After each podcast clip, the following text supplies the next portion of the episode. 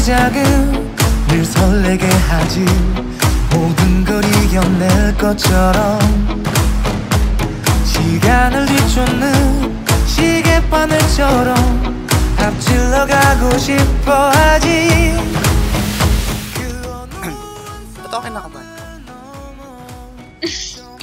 mo yan. Fighting eh. Okay, sige. So, guys, welcome back sa The Game Silog Show. Actually, hindi pala to Game Silog. A side quest pala to. Topic namin ngayon is yung isa sa mga obsession ko ngayon, ngayong buwan or last month, which is yung 81 class. Gusto, gusto kong i-discuss to kasi marami akong gustong ikwento tsaka pagkwentuhan din. At may guest ako ngayon. Guest ko ngayon yung pinsan ko na si Martina. Hi Marts, welcome sa show. Hello. Hello. Yan, tapos guest ko din yung um, guest ko nung nakaraan kung napakinggan niyo yung Friendster, um, si Alfred tsaka si Juana. Hi. Hello. Anyong.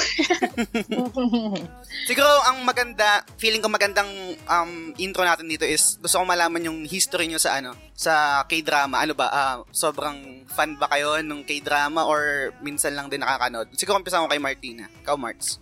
Ako kasi, sa K-drama, nanonood talaga ako. As in, regularly, pinapanood ko puro K-drama. Okay. Eh, kasi tuwang-tuwa ako sa kung paano ah, mag-storytelling yung Kor- Koreans. Ayan. Tapos, pero ever since talaga, eto na talaga yung ano mo, madalas ka na rin nakakanood. Kaya mo bang alaha, alalahanin kung ano yung unang K-drama na napanood mo?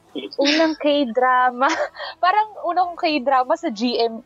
Yung mga sub. Ay, Yeah. mga dub. Yung mga dub na palabas sa GMA. Yung mga Stairway to Ah, Heaven. Yan, Stairway to Heaven, Mhm. Secret Garden, Coffee Prince, yung mga ganon. Pero yung Mhm. pinakauna kong k-drama talaga is nung ah, high school ako. Pinanood, high school ata, Mm. or early years ng college is yung Pinocchio. Ah, Kay okay. Park Shin-hye Ato. Oo, yung pag Yeah. nagsisinungaling siya, sinisinok. Tama ba? Ah, ah, yan. Ah, yan, ah. yan, yan, yan.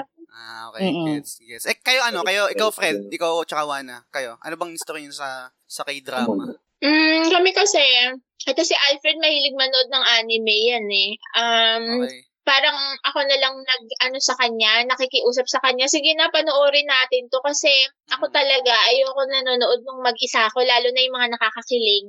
Oo. Gusto ko yung may hahampasin ako. Sana all.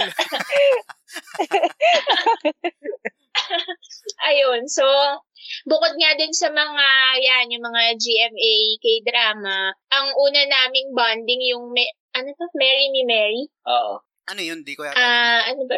Yung ano, ah yung bidang babae dun yung sa Meteor Garden na ano, no? Mit- ano ba yun? Ah, Ah, si Jandy? yata. Si Jandy? Alam mo ba yun? Oo. Alam mo yun, Ah, Marks? ah, Voice ma- over the flowers? Oo, yung babae dun. Siya yung nandun sa Mary Me Mary na ano. Tapos, ano ba yun? Yung Full House. Yan. Ayun. Sa mga paborito Stairway ko to. Heaven. Ayun, eh, ah, ba, ano Ayun, lang, parang yung, context lang, no? Isa sa dahilan din kung bakit ah, in-invite ko, naisip kong in-invite si Alfred kasi yun nga yung isang dahilan na parang alam ko na hindi ka rin naman din masyadong nanonood ng K-drama. Tsaka kasi kung, kung makikita nyo si Alfred, hindi mo rin isipin na mano- nanonood ka ng K-drama eh. Parang ganon. So parang sa, Wala na, nabuking, nabuking na ako. Wala na. kasi basta kung makikita nyo siya sa Facebook, i-search nyo lang Alfred Barani Nax.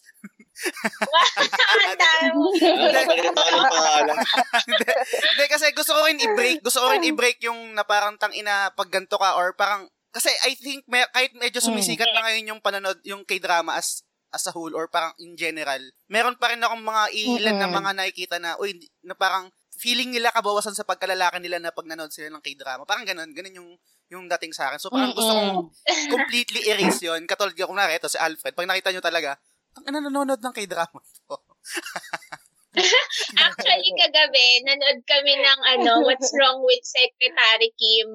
Park Tapos, Soo- pinanood ko lang naman sa kanya yung ano, yung mga first episode. Ah. Tapos, tinuloy-tuloy niya na hanggang episode 7. Hindi siya natulog. Sabi ko, ano ba nangyayari? Tapos, kilig na kilig siya. Habang ginahawakan niya yung ano niya, no, yung buhok niyang ano, pang rasta. yung dreads Ay, niya. dreads na. Ba't di ka na nagsasalita, Fred? Ba't parang di ka na nagsasalita? Napapansin. Nahiya ka ba? Huwag kang mahiya. Hindi ba? Hindi naman. Wala lang. Nat- natutuwa lang ako nung nanonood ako. Parang, ang ginawa mo sa akin? Sabi ko sa akin. Kasi maganda talaga eh. Hindi hindi siya yung hindi naman Mm-mm. sa pag-ano pero maganda talaga kung kung mabibigyan ay- ay- alam ko naman na sikat na nga, 'di ba? Marami na rin nanonood. Pero yung iba na meron pang sabi natin reservation or parang tangina lalaki ako eh putan ba't ako manonood ng ganyan? Hindi eh hindi hindi hindi, hindi siya kabawasan ng pagkalalaki mo kung susubukan mong manood ng ganito eh. Kasi maganda ka talaga maganda talaga yung yung mga story nila at kung ano-ano pa. So yun isa yun sa mga dahilan kung bakit ikaw rin yung naisip kong i-guest at yun dahil doon sa bagay na yun. Hmm. Okay. Okay. okay So maliban doon, maliban doon ngayon, anong maliban sa bago tayo mag, mag ano sa ET1 class. Um meron ka bang ngayon pinapanood or hindi ka pa rin makamove on maliban doon sa ano may secretary yung kay Park Sojun din yun, di ba? Mm. Ah, Oo.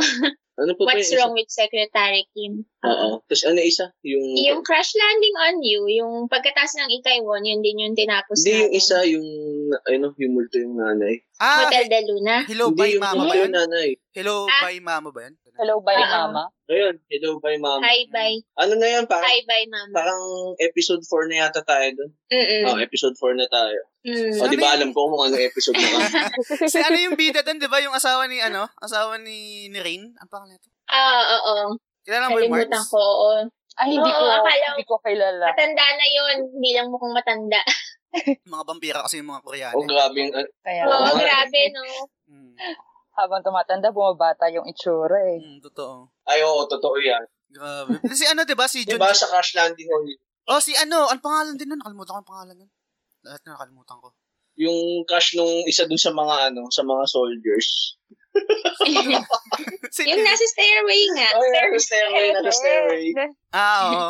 Si, si, sino? Kasi sa Crash Landing, si So Jin Hai. Ay, ko- hindi. ko pa kasi Yun Bin. eh. Basta si Yun Bin yung lalaki. Mm, Oo. Ay, yung Crash Landing, hindi mo pa napanood. hindi Ah, pa. panoorin mo, maganda din. Oo, panoorin Kasi ko. Din mo yung. Itaewon. Maganda din yan. Naulit ko na, natapos ko na yung Itaewon class. Kakatapos ko lang kagabi ulit. Balit na lang. Ah, Inulit ka agad eh, no? Tawag dito, yung, yung bida doon sa ano, yung bida doon sa Crash Landing on You, yung na babae, yun yung bida Mm. sa ano, 'di ba, sa personal taste, yung kapartner niya si Lee Min Ho. Alam niyo yun, yung drama. Son, Son Ye Jin.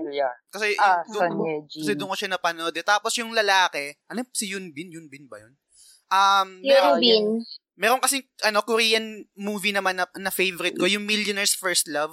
Yun, yun nakakaiyak din yun. Siya yung bidang lalaki doon, ni bata-bata pa siya. Mm. Ganda rin, sobrang nakakaiyak. Yun yung parang number one ko eh. Ay, hindi, number two yata. Parang one, one and one A sa, sa May Sassy Girl. Kasi ako naman, ah nag-start ako kasi talaga, yun, yun talaga yung TV, ganyan, Endless Love, um, Full House. Pero, parang hindi pa siya nagsisinkin sa akin na, uy, ano to, K-drama to. Kasi, di ba, nagmi-mix lang naman eh. Merong, merong J-drama, merong um, Taiwan drama, ganyan. Chinese. Mm, Ch- ay, Chinese, mga ganyan. Um, parang nag-sink in lang sa akin na yung, yung parang, uy, ano pala to, Korean na to, is yung sa movie na talaga, nung napanood ko yung May Sassy Girl, um, doon ako nag-start, tapos tuloy-tuloy na nag-hunt na ako ng mga drama ng, yun nga, Korean drama, Korean movie, kasi nga dahil doon napanood ko yung May Sassy Girl, tapos yun, dire-diretso na. Mm. Pero nag-stop, nag-stop ako nung nung nasa na, nung nag-Korea ako, parang nag-stop yata ako. Hindi rin kasi ako masyado nakakapanood. Ang pinaka-last na napanood ko na na K-drama nung nasa Korea ako yung kay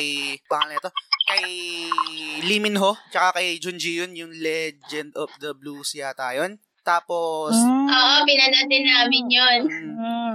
Pero nag-stop ako. Alam ko 2016 yung ako nag 2016 or 2017. Tapos nag-stop ako. So hindi hindi na ako naging updated. Lately lang ulit ako na ano, lately lang ulit ako nag-start manood ng K-drama nung nasa nagtatrabaho na ako dito sa sa bago kong ano trabaho sa Pinas. Kasi ano, parang allowed kaming Mm. manood sa sa Hulu. Familiar kayo sa Hulu? Parang Netflix din siya. Mm-mm. Mm-mm. Ayun, Mm-mm. habang eh, min- minsan pag avail, avail, ibig sabihin avail pag walang customer or walang contact interaction sa sa customer. So nanonood kami ng mga ganon. Ang ang pinano- pinanood sa akin nung kaibigan ko nung ah, nung ka-office mate ko is yung kasi parang mahilig nga din sa sa K-drama tapos nabang, nabanggit ko na galing ako ng Korea, mahilig din ako sa K-drama, ganyan. Tapos parang sabi ko, medyo nauumay na ako, naghahanap ako ng K-drama na um hindi masyadong love story. May love, love story pa rin, pero hindi masyadong pakilig or paganyan. Tapos parang medyo mag-iisip-isip ka Mm. din. Tapos ang na-recommend niya sa akin is yung While You Were Sleeping kay Beizu Suzy. Tsaka kay... Kay Bay Suzy. Oo. parang Lee Jung-suk. oh, Lee Jung Suk, Lee Jung Suk ba yun? Basta kasi yung kasi yung story noon nung while you were sleeping naman, yung parang investigation, pareho sila ng ano, parang nag-investigate sila doon, di ba? Parang ganun yung pagkakaalala ko sa ano doon. Tapos, yun, nagtuloy-tuloy na hanggang sa ngayon, pinakalas ko yung Itaewon Class. Kaya paano, paano nyo ba na-discover Itaewon Class? Na-recommend lang sa Netflix? Oo, ako. Hmm, Na-recommend naano lang siya sa Netflix. Hmm. Tapos nag-post ka. Sabi mo, Yun. sobrang ganda. Paulit-ulit. Yun din.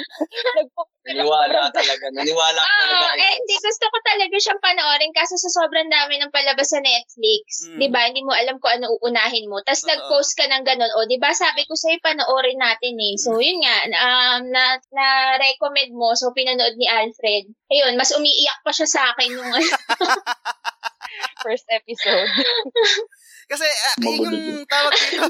Kaya ako naman din kasi pinopost yun. Actually, hin- hin- hindi ako hindi ako against sa ano, ako kunwari na parang kasi crash landing, 'di ba? Yun yung nagte-trending eh. Tapos parang nung wala Ah. wala pa akong point of con- comparison kasi hindi ko pa nga din napapanood yung crash, crash landing on you. So, parang yun yung nagdo-dominate ng timeline ko. Tapos parang sabi ko, ay meron, ito, maganda rin to. Tapos parang walang, parang walang, wala akong nakikitang status, wala akong nakikitang nagpo-post. So parang tang ina, kailangan yung panoorin to. So, parang mahilig kasi akong magganon pag meron ako na-discover na, na, na movie. Gusto mong i-share sa mga kaibigan mo, di ba? Kasi parang meron kang Mm. kakawentuhan. Tsaka para, kasi deserving, deserving, deserving siyang panoorin. So talagang hindi ko tinatantanan. Ka- lagi talaga ako nag-post every week, every week na paalala na, oy, maganda yung Itaewon Class, panoorin niyo. So, yun, dun, dun din na, naka, na, nakakatawa din pag merong, meron na, na, naihikayat na ano, na manood ng Itaewon Oo. Class. Dun talaga. You make me back home. You make me back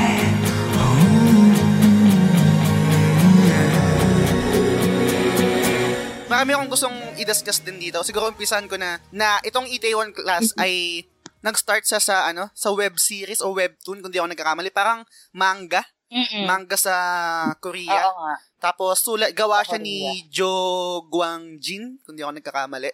Yun. So doon siya nag-start tapos adapt in, adapt siya ng ng sa Netflix pero ba, hindi pala muna ng net, Net- Netflix lang yung ano yung parang nag-distribute international pero gawa ano din siya ng J- JTBC kung di ako nagkakamali. Tapos al- nung ano ba nung pina, bago tayo mag ano no, mag- ng discussion ng iba. Alam niyo ba yung meaning ng Danbam? Hindi nga eh, pinag-uusapan nga namin kasi 'di ba parang may honey night na nakasulat. Oo. Akala ko yun lang yun.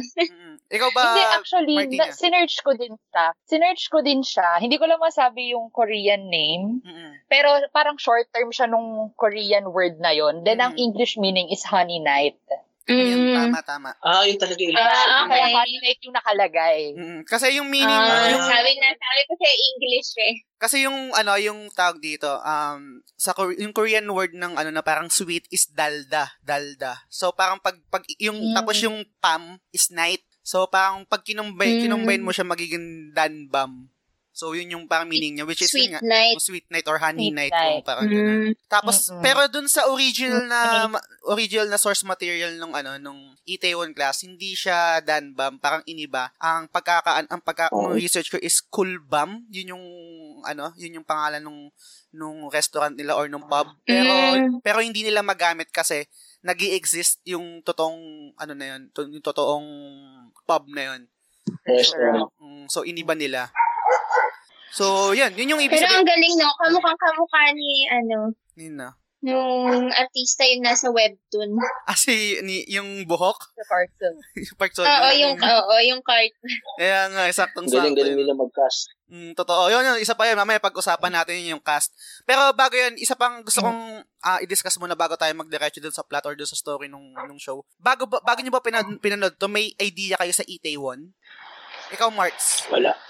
Ako, alam ko lang place siya sa Seoul. Mm, pero maliban doon, Mm. Wala na. Akala ko Oh, yun school lang din setting ang alam eh. namin.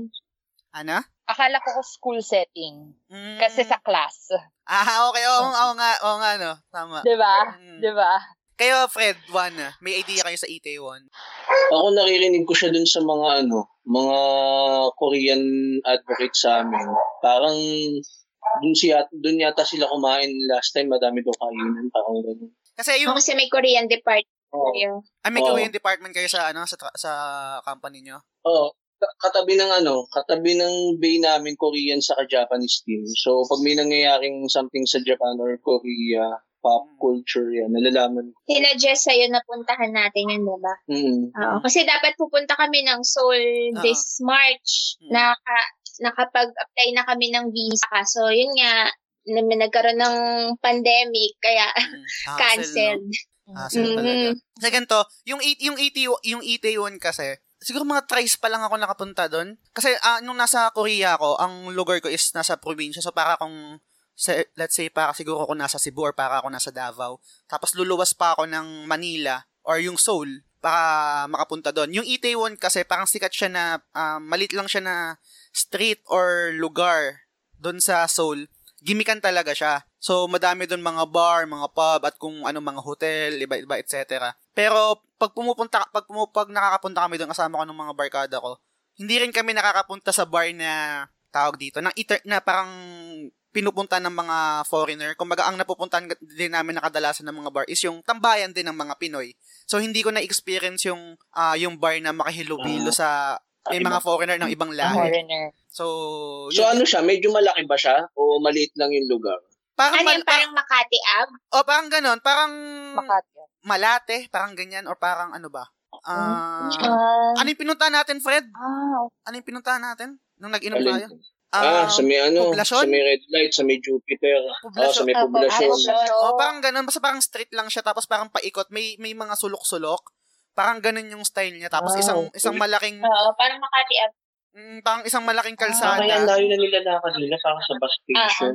Mm-mm. Nilalakad lang. Oo. Parang pag-angat mo Ah, ng okay. ano, ang pag-angat mo ng parang yung pinaka-stop niya kasi mayroong stop doon eh. Yung parang stop ng ah, tawag dito ng subway. Yung tas alam ko napapansin niyo rin yun eh. Yung parang dina, 'di ba parang ba- bago ko parang bago kumanan doon sa street ng Itaewon, minsan merong shot doon si si Park Seroy na nakatayo siya tapos parang merong pa- ba- babaan papunta sa subway kung familiar kayo doon. Mm. Yun, yun, yun Oo yung. Yung kita yung tower. Oh, yung kita yung tower, tapos parang may hagdanan pababa. Yun, station yun ng ano ng subway. Tapos Oo. parang iskinita dito papasok. Yun yung pinaka-Itaewon.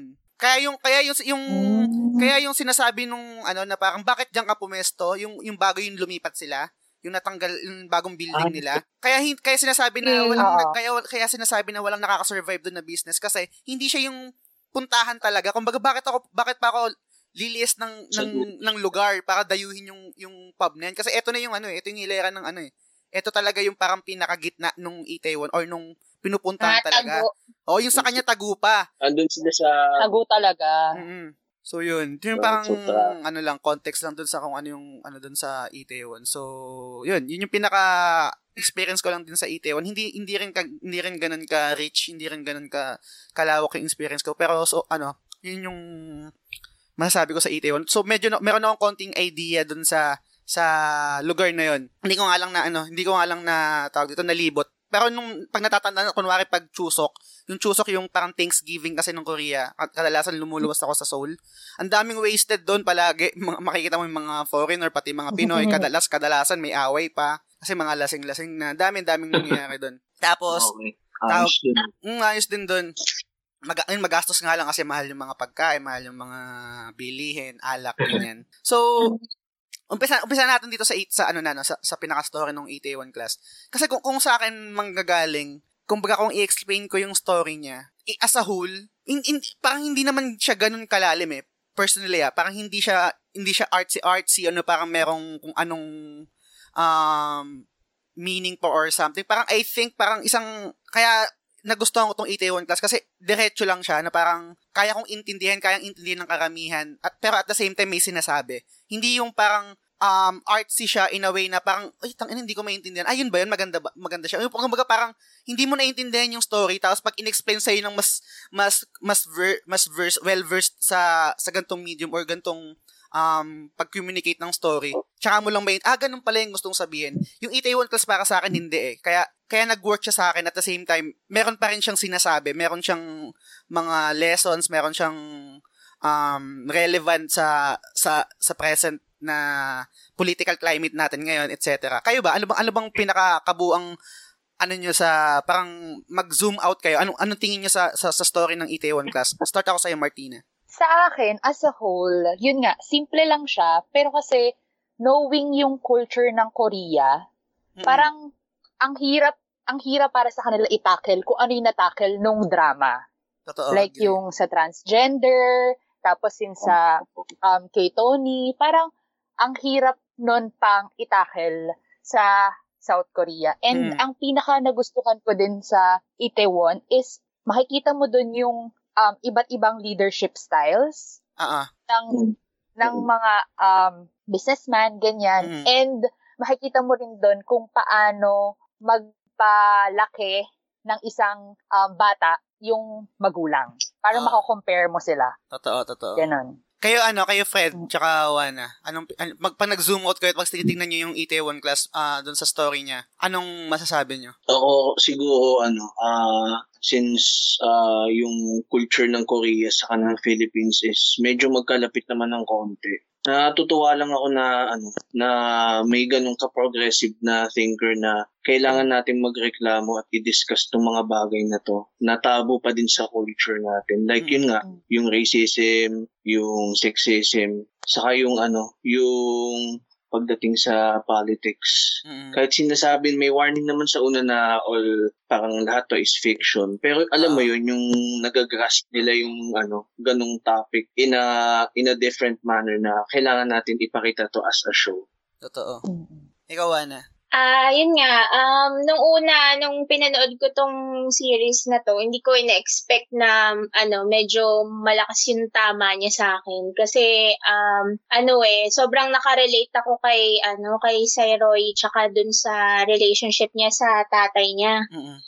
Ayun, um, sobrang laki nung, ano eh, nung effect sa kanya nung, parang, alam mo yun, um, importante talaga, lalo na kami, parents na rin kami. So, Mm. importante talaga na sa simula pa lang natuturo mo yung virtues, yung, ano, yung value sa bata. Kasi, dadalhin niya yun hanggang sa pagtanda niya eh, di ba?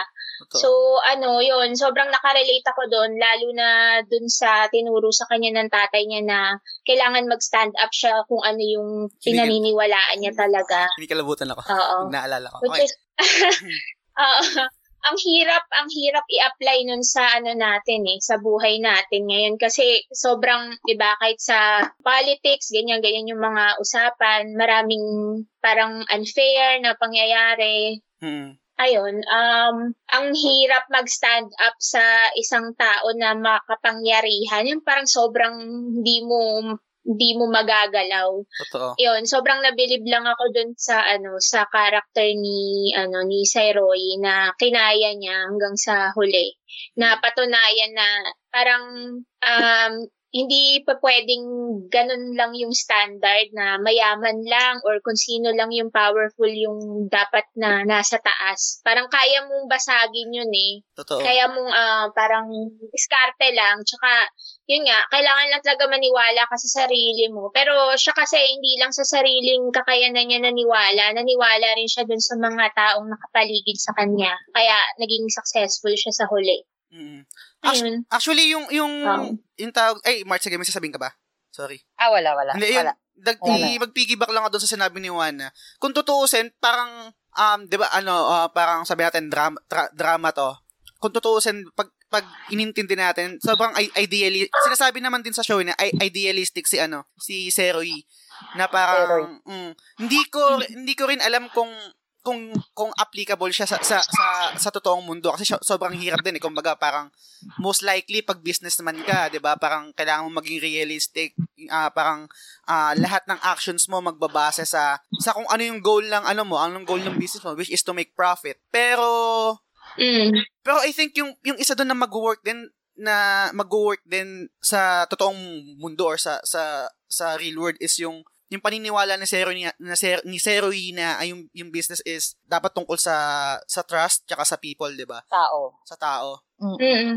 So, yung yung nung pinanood ako naman yung pinanood ko tong ano nung ET1 class. Actually tama si Mart. Nakala ko to parang school setting tapos para silang mga gangster gangster sa school, parang tapos meron silang mga kalaban ganun. Ganun yung yung first impression ko.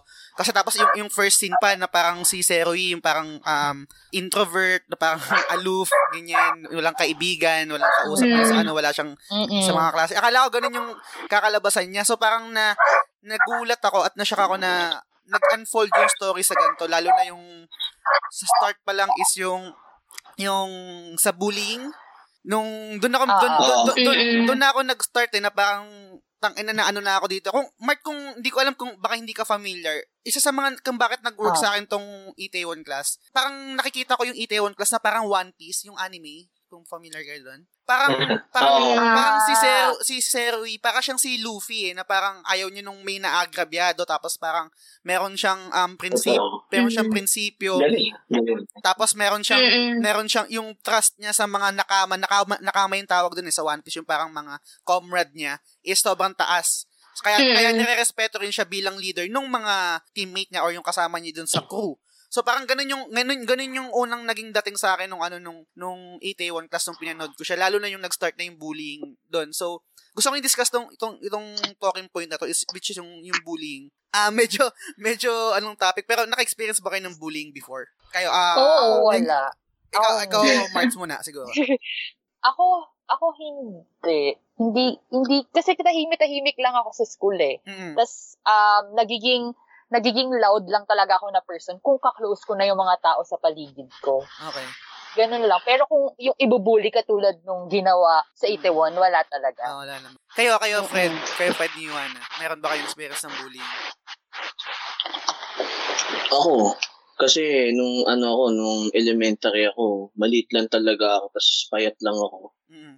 So, madalas binubuli nila ako. Tapos, nagulat na lang sila nung, nung first time kong lumaban nun, nung third grade ako. Yung Mm. pinalagan ko na. Tapos nung sixth grade na ulit din. Pati nung ano ako, third year high school ako. Pero lahat ng times na yun, hindi hindi ako nag ano, hindi ako nag-hesitate na lumaban at some Mm. point. Kasi para sa akin kung wala ka namang ginagawang mali, Mm. bakit ka papayag na ano, sinusinuhin ka ng mga tao sa paligid. Kaya ako nag-taekwondo, Oh, diba? nag-taekwondo din ako noon. Talagang niready ko yung sarili ko noon. Ikaw ba, Juana? Naka-experience ka ba ng bullying? Oo, kaso yung mga ano lang, mga petty issues lang ng mga babae, ganyan, mga crush kasi ako nung crush nila, yung mga ganun. Kaya, Oo, ganda kaya ito yung away. Mga ganun. Eh, ako naman, hindi ko naman crush yung crush nila. So, parang, ah, Wow! nagtataka sila. Si Suwa pala to eh. Si Suwa. Okay. Kaya naka, oh, ayan, nakakainis lang, mga ganong ano. Kaso syempre, nakaka-apekto rin sa bata yun eh, na ano rin ako nun, parang somehow na-depressed din ako. Kaso yun nga, um, in-explain naman ng ano ko, ng tatay ko na hindi dapat daw ako magpa-apekto sa mga ganon. Kaso yun nga, syempre, bata ka, medyo hindi pa, oo, niiyakan ko yung mga ganon. Kasi isang grupo ng girls yung gumawa sa akin nun. Pero hindi naman umabot sa point na yung sinaktan talaga ako. Kasi ano eh, ah, dalawa yung kuya ko eh. Nag-iisa akong babae. So medyo takot din silang galawin ako. Nagbabanda, nagbabanda lang sa. CR nyo. Nag, nag, nagbabanda, nagbabanda. yun, mga ganon. Nagkakalat ng notes Mm. na ano, malandi si ganito, ganyan. Kahit wala ka namang ginawa. Ganda. Wala lang. Pero nakaka, nakakatawa kasi ano eh, napaka-common na sa palabas ng mga ganyang pambubuli. Pero Mm, bakit nangyayari pa din. nangyayari pa rin siya? Totoo. Di ko rin alam eh. Oo. Siguro, depend, yun nga, siguro depende nga dun sa pagpapalaki, di ba? Nung katulad nga nung dun sa nangyari kay Gunso. Gunso ba yun? Yung anak ni Ana. Tama ba ang pangalan nun? Ay, hindi. Hindi pala Yung Gunso. panganay ba? Ah, yung panganay. Gungkon. yung, oh, Gungkwon. Jang Gyun. Mm, yung, Jang Gyun. Jangyun ba yun? Pangalawa Sa yun yung... Ay, yung pangalawa pala yun. ah. tapos yun, ako naman, Ah, ah. Nabully ako, nabully ako nung elementary. Maraming beses kasi mataba ako. Tapos parang binubuli-bully kang ganyan-ganyan. Pero tapos katulad din ni Alfred na pumalag ako, parang nilabanan ko ganyan, tapos nagsuntukan kami. Eh nanalo ko. Tapos parang nag-start na parang, uy, ganyan, tropa-tropa. Ang problema lang sa akin, so, ah, aminin ko, parang magiging honest ako, ang naging problema lang sa akin, nung pagdating ko nung high school, imbis na parang protektahan ko yung mga nabubuli kasi nga alam ko yung pakiramdam ng nabubuli, naging bully din ako. Meron akong, meron akong um, parang period ng pagiging high school ko na naging naging bully ako nung siguro mga mga second year to third year hanggang nung fourth year medyo umaas na ako. So parang second year tsaka ah, second year tsaka third year 'yun. Ah, yun yung experience ko sa sa bullying naman. Medyo sablay kasi nga yun naging yung yung parang ako yung naging ano, parang imbis na nga yung protektahan ko yung mga mga nabubuli, parang ako pa yung naging bully mismo. Pero awa ng Diyos na kumbaga na-overcome ko rin naman yun. Pero sobrang sablay nga lang nun. Anyway, so, um, proceed tayo dito sa story nung ano, nung, nung Itaewon Class. Nung, nung first episode pa lang, ang ganda na eh, no? Na, nag, nag-click na ba kagad sa inyo? Kasi usually ako, pag nanonood ako ng K-drama, pag hindi nag-click sa akin yung, yung drama ng maximum ng two episodes, bibitawan ko na eh. Pero itong Itaewon Class kasi, first episode pa lang nag-click na sa akin. Sa inyo ba? Ah, Mark. Sa akin, first episodes, sa akin, first episode pa lang sobrang nag-click na. Mm. Grabe. Ang ganda nung, gustong gusto ko yung acting ni Park Seo-joon. Lalo na yung Totoo. sa, yung sa last part. Grabe. Ang, kasi ako napanood ko yung other dramas ni Park Seo-joon eh. Mm. Si Park, yung dramas kasi niya, more on kilig-kilig, ganyan. Oo. Pero yung sa Itaewon talaga, grabe. Iba yung acting niya, kung paano niya ah, dinala yung characters, yung character. Kaya siguro na-hook talaga ako kaagad. Kasi, napanood nyo na yung Voice Over Flowers, di ba? Yung kay Lee Min Ho. Mm. Hindi ko alam, hindi ko, Ah, ah. hindi ko alam kung mag-agree kayo dito, pero et, sa per, um, personal ko lang na ano, um, hindi nag-work sa akin yung ano, yung voice over flowers kasi hindi ako naangasan kay Lee Min Ho. Yeah. Parang pretty pretty boy yung dating kasi niya. Pretty Oo. boy. Pag nagaga Pretty boy. pag naga- Oo. pag nagagal Hindi niya, hindi niya natap si Dao Ming Si. mm, pag nagagalit siya, hindi ako na tangin to. Parang pwede kong su- pa- parang pwede kong Medyo labanan ng suntukan to eh. Oo. Parang ganon. Oo, ako. So, Oo. hindi, hindi nag-work. Etong etong si Park Sojun dito si, Ah, ah. ito si Park Sojun sa Itaewon class pag nagagalit siya putang ina galit talaga eh yung parang na, Totoo. ramdam mo na nagalit Galit siya talaga. so parang sabi ko so ang ganda Oo. galing galing so kayo ba kayo kayo Galing, ano tsaka, galing. tsaka kayo Alfred ano bang ano bang ano niyo sa first episode Ayun nga, ah, sa first episode, akala namin ano lang siya, yung sakto lang. Kaso, yun nga, simula nung um, ang tragic nung nangyari na namatay nga yung tatay ni, ano, ni Sairoy.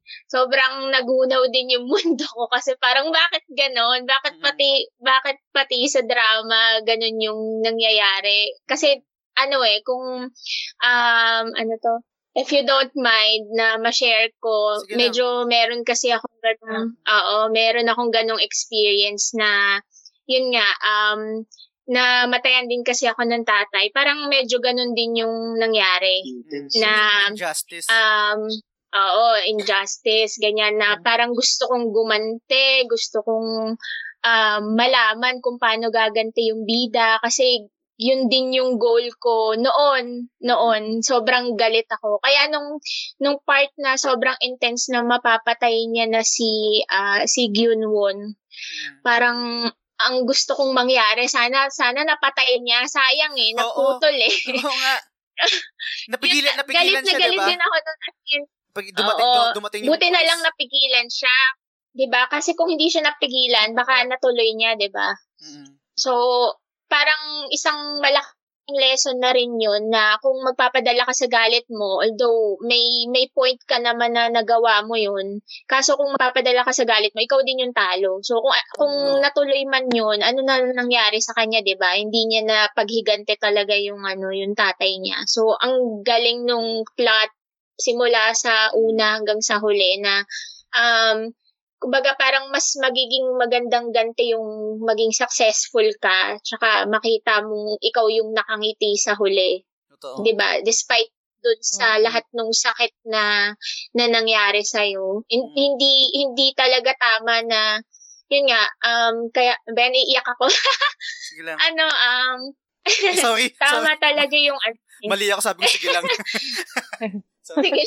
okay Sige lang, kwento- iyak short, hindi, sige, short Hindi, lang. ano, oo, yun lang. Um, sobrang nakaka-relate lang talaga kami doon kasi ano din eh, yun din yung turo nung tatay ko sa amin eh, na masamang gumante. Mm-mm. Although, syempre tayo, parang minsan isip bata na pagka may ginawa sa'yo, kailangan makabawi ka, 'di ba Pero, yun nga, um, isa yun sa example na masama talagang gumante. So, yung ganti mo na lang siguro yung tingin mong makakabuti sa'yo. Tsaka, um, ano ba, yung pagganti naman ni Sir Roy, hindi naman siya yung tipong ganti na talagang hinayaan niyang bumagsak or masaktan physically yung ano niya, 'di ba? Yung Mm. kaaway niya. As in sobrang yung tinuro sa kanya ng tatay niya, sobrang tumatak sa kanya yun, which is uh, parang yun nga, ganun din ako sa ngayon na um, yun nga, siguro kill them with kindness and yung success mo sa buhay, yun Yun na yung lang siguro yung pinaka-revenge. i-focus mo. Mm. Oo, yun na lang. Para, ah kumbaga, may karma naman eh, or may Diyos naman, kung naniniwala man kayo sa Diyos, Mm. di ba? Meron actually meron dun isang eksena Oo. bago bago yung ano, bago yung tragic na nangyari dun sa tatay niya. Yung Mm. yung tawag dito, yung, yung pinapunta sa office si ano sa sa Samuel dun sa sa opisina ni ni ni, ni Jang Day ba yun? Nung tawag dito. Ah, parang pinapalo, yung pinapalo si Seroy tapos parang pinapaluhod. Mm. Aka, akala, akala ko kasi talaga nung unang pinapanood ko, akala ko push over yung tatay ni ano, ni Park Seroy. 'Di ba? 'Di ba? 'Di ba mukhang Pero kwe- Mm. mukhang kwela-kwela yung tatay niya. Tapos parang pinapaluhod. Oo. Tapos nag, nag-voice out si Seroy na parang hindi, hindi ako lulod kasi ah, parang parang nagsusorry siya na nasaktan na parang ano ba yung sabi niya doon? Sa pangyayari yata o sa na, na, na nakasakit siya pero hindi siya nagsusorry doon sa parang nangyari. Hindi ko na-explain ng Oo. ayos. Parang, parang Mm. ganun Sa ginawa niya. sa ginawa niya. Kasi Mm-mm. sa tingin niya tama lang yung ano yung ginawa niya, 'di ba? Tapos parang Oo. nung pinapa Mm. nung, nung doon sa eksena na 'yon, hindi mo parang hindi mo ini hindi ko- ako personally hindi ko ina-expect na na magiging ano yung tatay niya na parang papalag din or parang kala kasi mukha talagang push over yung tatay niya sa umpisa nung unang Push kita, over. 'di ba? Ah, oo, oo. Oo. Pero hindi nung Mm-mm. nung tang ina nung kinilabutan ako na parang nung pumalag nga yung tatay niya sige mag-resign na lang siya. Tapos parang sobrang proud siya dun sa anak niya. Tapos putang ina yung iyak ni ano daw ni Park Seo-joon tang ina Oo. ay, grabe na parang Ang tang ina ganda. Grabe talaga. sa yung parang na ano Kumagulgul din kami. oh, tang ina tang inang yung biset bad trip kasi ang galing talaga ang galing talaga nung isang scene na yun Oo, parang ang galing talaga. Tapos habang yung naglalakad sila pa uwi, na parang umiyak pa rin si, si Park So, si Seroy na dahil nga sa nangyari, tapos biglang parang ang tapos nag, tapos parang nagbiro lang yung tatay niya, tatay niya na at least hindi na ako bibili ng bagong uniform. 'Di ba? Parang nagbiro na ganun. Tapos niyaya, niyaya niya ano, niyaya niya mag-inom. Eh, isang scene din to na maganda na parang tang ina nakarelate ako kasi parang yung father and son moment na nagiinuman sila. Ah, katulad din ng papa, yung papa ko din, Mm. yung papa ko din kasi namatay na rin, wala na rin siya. So, meron din, nakarelate din ako dun sa scene na yun na parang, so, tang ina, na-miss ko yung tatay ko. Yung parang, nagiinuman silang dalawa. Kasi minsan, nag hindi, hindi malakas uminom yung tatay ko eh. Ah, wal- wala, walang binatbat sa akin yun kasi ako Mm. manginginom ako. Pero minsan pang nagiinuman kami, meron kami moment na inuman. Lalo na yung, yung, yung sa Korean culture kasi, uh, di ba kasi yung- kung share ko na lang din, yung papa ko kasi nasa, nagtrabaho din sa Korea. So, parang 10 years kaming hindi nagkita bago kami magkita ulit na nung, nung pumunta na ako sa Korea kasi TNT siya doon. So, nung nagtrabaho Mm. na ako sa Korea, doon lang kami nagkita. Tapos parang, yun nga, nagkainuman din kami ng soju. Although, hindi ganun eksena kasi ang, yung eksena doon sa, sa series, eh, yung tinuturuan nung tatay niya, si, si Park Sojun, kung paano uminom ng soju.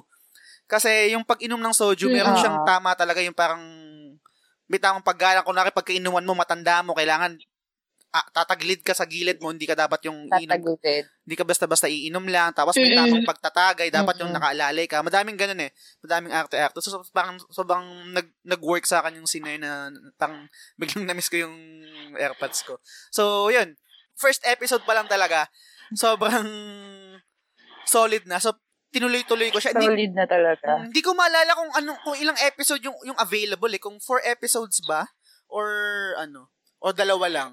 Yung ano, di ko na masyadong matandaan eh. Pero alam ko tinuloy-tuloy ko yung panonood dun hanggang sa yun na nga na nag nag-click na siya sa akin hanggang sa i- i- i-transition ko dito sa isang talking points na nilagay ko dito is, yung pagiging underdog din. Isa sa mga actually parang ah, proven and tested na to yung gantong ano, yung gantong formula ng storytelling is yung underdog kasi mag mag mag magurot ka talaga. Tang nabulol ko sa sa R eh. Magurot, root R O O T sa sa dun sa character sa pag underdog, 'di ba?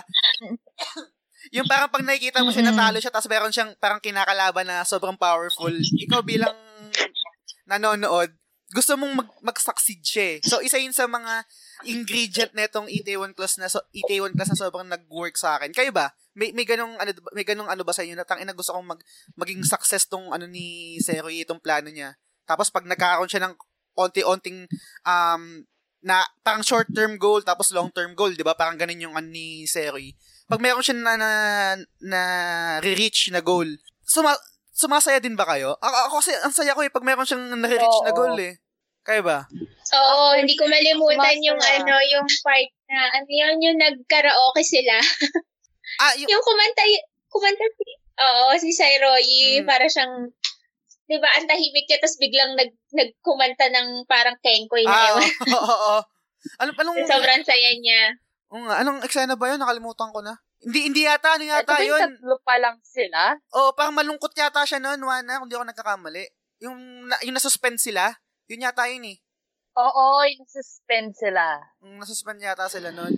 Oo, parang nag, nag, ano siya, nag, pero parang, um, ano to, may, may, ano eh, may saya pa din na parang kahit na nasuspend siya, Mm, pero, Gets, gets. diba, parang positive, Oo. positive lang. Mm, totoo nga. Tapos Totoo. hinihikayat Pa niya pa din. yung dalawa. Mm. Mm.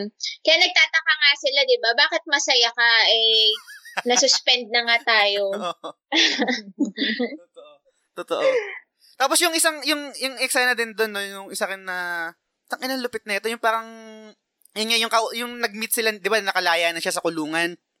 Tapos, nag-meet sila ni Suwa, yung, yung first love niya, which is yung, si Suwa nga, ah si Nara, yung parang mem- member siya ng girl group sa Korea na Hello Venus, kung familiar kayo. Anyway, um, Ah, talaga? Hindi namin alam. mm, yun, yun. Tapos, Ako din.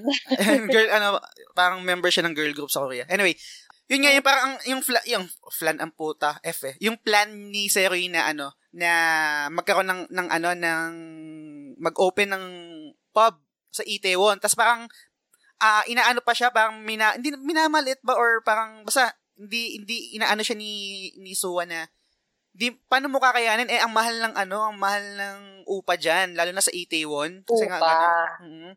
Tapos sabi niya ano kailan kailan mo mag ano ah, plano mag-start tapos sabi ni Seri after 10 years kasi nga mag magma-manual labor muna siya tapos sasakay siya ng barko ganyan magtatrabaho tapos nung ah, yung after nung Mm. time skip na yon nung nakita niya nung andun si Seri na nagpupukpok doon sa ano sa Danbam tang ina sa nakikinilabutan ako doon eh na parang Oo. ang galing. Tang ina. Parang, yung feeling na, parang ano talaga siya eh.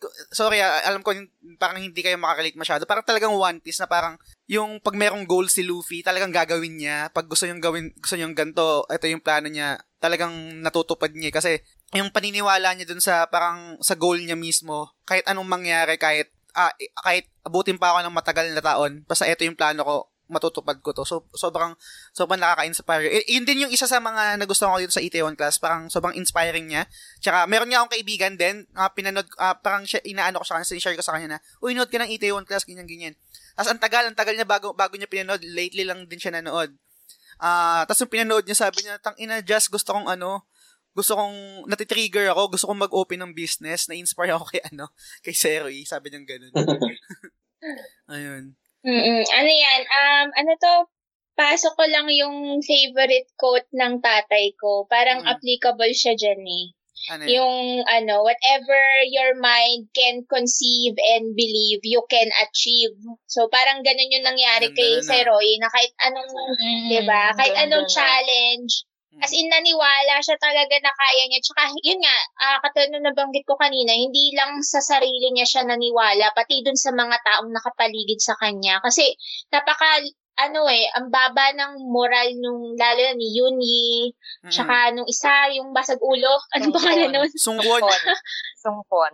Sungkwon, oo, yun, di ba? Napaka, ano eh, parang ex-con kasi siya, tapos yung isa naman, ah, may tinatago siya na, ano niya, na transgender pala siya. Mm. Pero, naniwa, siya yung Oo. unang naniwala eh, para dun sa mga tao niya. Kaya, Totoo. parang naisip din nila na, oh, bakit nga naman hindi ko paniwalaan yung sarili ko? So, parang sobrang ganda nung character niya. Sobrang, lahat ng taong nakapaligid sa kanya, ano, na-inspire niya na Mm. mag-succeed.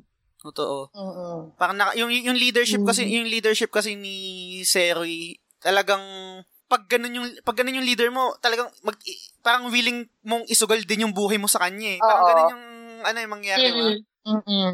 May pakialam talaga siya sa tao niya eh. Mm. Mm-mm. Tapos, yung isa pa doon, siguro idiretso na rin natin to kasi na, nabanggit na natin. Umpisa natin kay Sung Kwon, yung pagiging ex-con nga, yung ex-convict niya. Kasi di ba naka, nakasama ni nakasama ni Zero ito nung nakulong siya. Tapos, merong eksena doon na Mm-mm.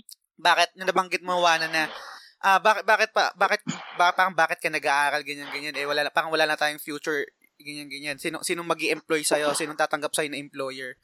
Tapos yung sinabi nga ni Seroy na parang, bakit? Ang, sa tingin mo ba hanggang dyan na lang yung buhay mo? Parang ganun. Sabi niya, sabi ni Seroy. Tapos nagulat siya nung nakita niya yung, ah, nagkaroon na ng sariling board si Seroy. Tapos yun, hanggang sa, nag-apply siya doon. Actually, meron, meron, meron, isi-share ko lang din, no, medyo, I think nuance to. Pag, pag, pero pag may idea ka na rin sa, sa kultura or sa kung paano yung magsalita yung mga Koreans, mapapansin mo doon isang dagdag din sa karak characteristic or dun sa um, kung paano na na fleshed out yung mga characters is yung way ng pagsasalita nila. Kasi kung may idea kayo sa sa salita ng Korean, um parang um napaka-importante sa kanila ng paggalang, yung parang sa atin yung po. Ah, pag may kausap sila na mas nakakataas or mas mat, mas matanda sa kanila, laging may po. Or pag merong posisyon, yung kausap nila laging po. Merong merong informal, merong formal, tapos parang meron yung highest form um kung dagdag din dagdag din kasi to kung kung kung mapapan kung napansin nyo or kung hindi man si Sung Kwon nung mga una pag kinakausap niya si Seroy ano lang yung parang friend pang kaibigan lang medyo maangas pa nga eh parang gangster gangster yung datingan pero nung naging employee na siya ni ano, naging employee na siya ni Seroy Mhm. nagtatrabaho na siya dun sa Danbam iba na iba na yung salita niya laging may lag, nagpopo na siya yung parang respeto na kasi nga, nun nga, una boss, Mm. tapos parang nagkaroon na siya ng parang pagtingin, pagtingin in a sense na pag, pag idolize kay Seroy. So parang dagdag, Idolize. yung pag-idolize. So dagdag din yun sa ano, dagdag din sa personality or din sa pagkukwento nung ano. Kasi, ah, may, eh, eh, ito pala, dagdag ko na rin. Si Seroy, pag nakikipag-usap kay Jang Day, tama ba? Yung pinaka kalaban niya dito, yung parang pinaka... Chairman Jang. Si Chairman, Chairman. Jang. Oh, si Chairman. Chairman Jang. Mm, yung pa- yung pag, yung way ng pagsasalita ni Seroy, highest form pa rin ng ng language niya ng paggalang. Ah, kung May galang. oh, may galang pa rin Ah, nagbabaw. pag nagbabaw ganyan. Mm. Pero pero yung pag nak- nakikita mo yung mukha niya, parang galit or parang may merong rage or merong hatred. Pero kung, kung paano niya sinas, paano siya nagsasalita, may paggalang pa rin. So parang dagdag yun eh. Ewan ko kung kung ano siguro siguro hindi na rin siya masyadong napapansin, pero dagdag kasi yun dun sa dun sa character eh, na parang nagsasalita ka, galit ka dun sa tao, tapos parang, ano, Ikaw hindi mo binabastos. hindi mo binabastos in a sense na Oo. parang may, ganun pa rin yung pagtingin mo sa kanya. Kasi alam, ah, parang ano kayo, parang sumusunod ka kung paano yung, yung paano yung kultura nyo.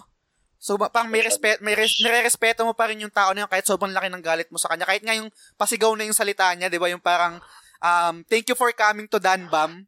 May, kung, Ah, pag, pasigaw yung salita niya, pero ano yun, highest form of ano yun, of communicating yun yung ginagamit niya na word. Kumbaga, hindi yo. Yun yung ashim ni ka, yung mayroong mga ka, na, tsaka yun da. Yung, kunwari, kamsaham ni da. Um, kasi ang pinaka, ang pinaka basic form nun is yung, sabi natin yung kamsahe or kumawo.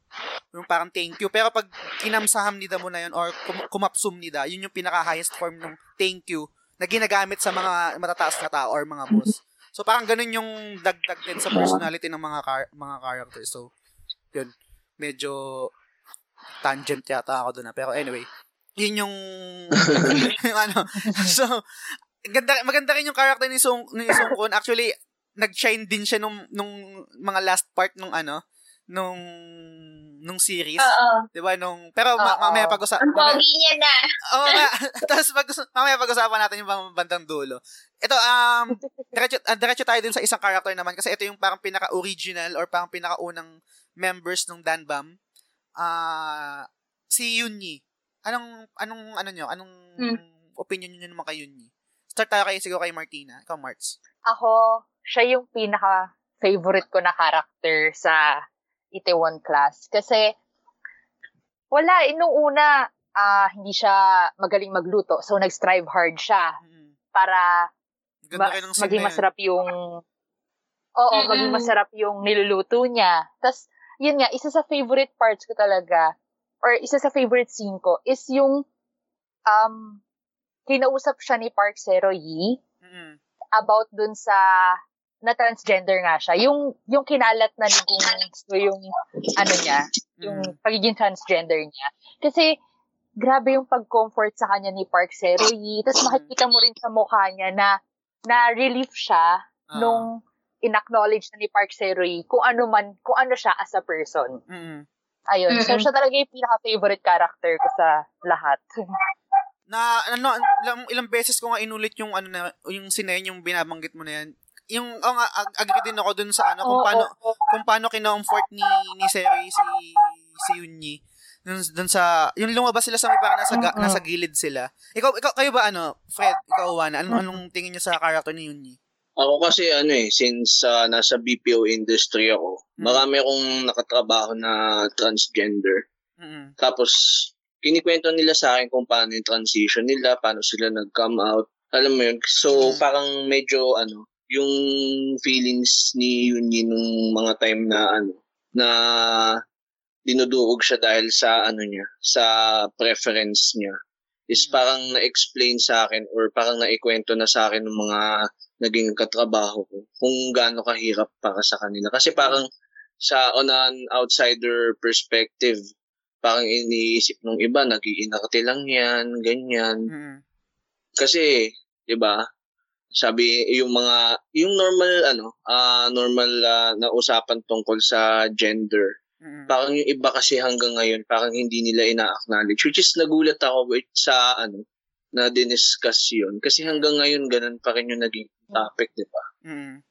Tsaka, ano, multi, I I think multiplied pa- personally ah, sa pagkakaintindi ko, yung, yung pagtakil ng Itaewon ka sa transgender, sabi natin multiplied by 10, kasi sobrang hindi yun accepted sa ano, sa Korea. Y- hindi sila ganun ka, ka-open sa ano, Yes. hindi sila ganun ka-open sa, kahit nga yung, kahit hindi nga lang yung transgender, yung pagiging gay lang, sabi natin yung lesbian or ah, gay.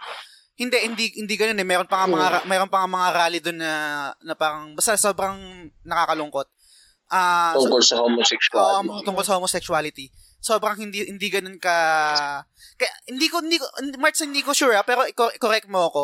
Siguro kaya merong merong Mm-mm. kaya nauso siguro yung hindi sila parang hindi sila gay sa yung sa Korea yung mga yung sa mga lalaki. Kumbaga hindi sila gay pero kadalasan parang fem, femin, feminine sila. Parang hindi ba yun yung parang, Feminine sila. Oo, na parang kaya kaya ganun na lang din yung nagiging way nila na express yung sarili nila pagiging feminine kasi kahit lala kahit hindi talaga sila straight kasi hindi rin sila makapag-out or hindi rin.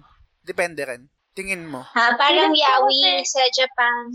Yawi ba yung term doon sa Oh, Japan? halos Oo, yung parang boy, boy love, something. Oo, yawi. Parang ganun yun sa Japan eh. Mm. Parang ganun din yun. Ewan ko kung ang anong term sa Korea nun.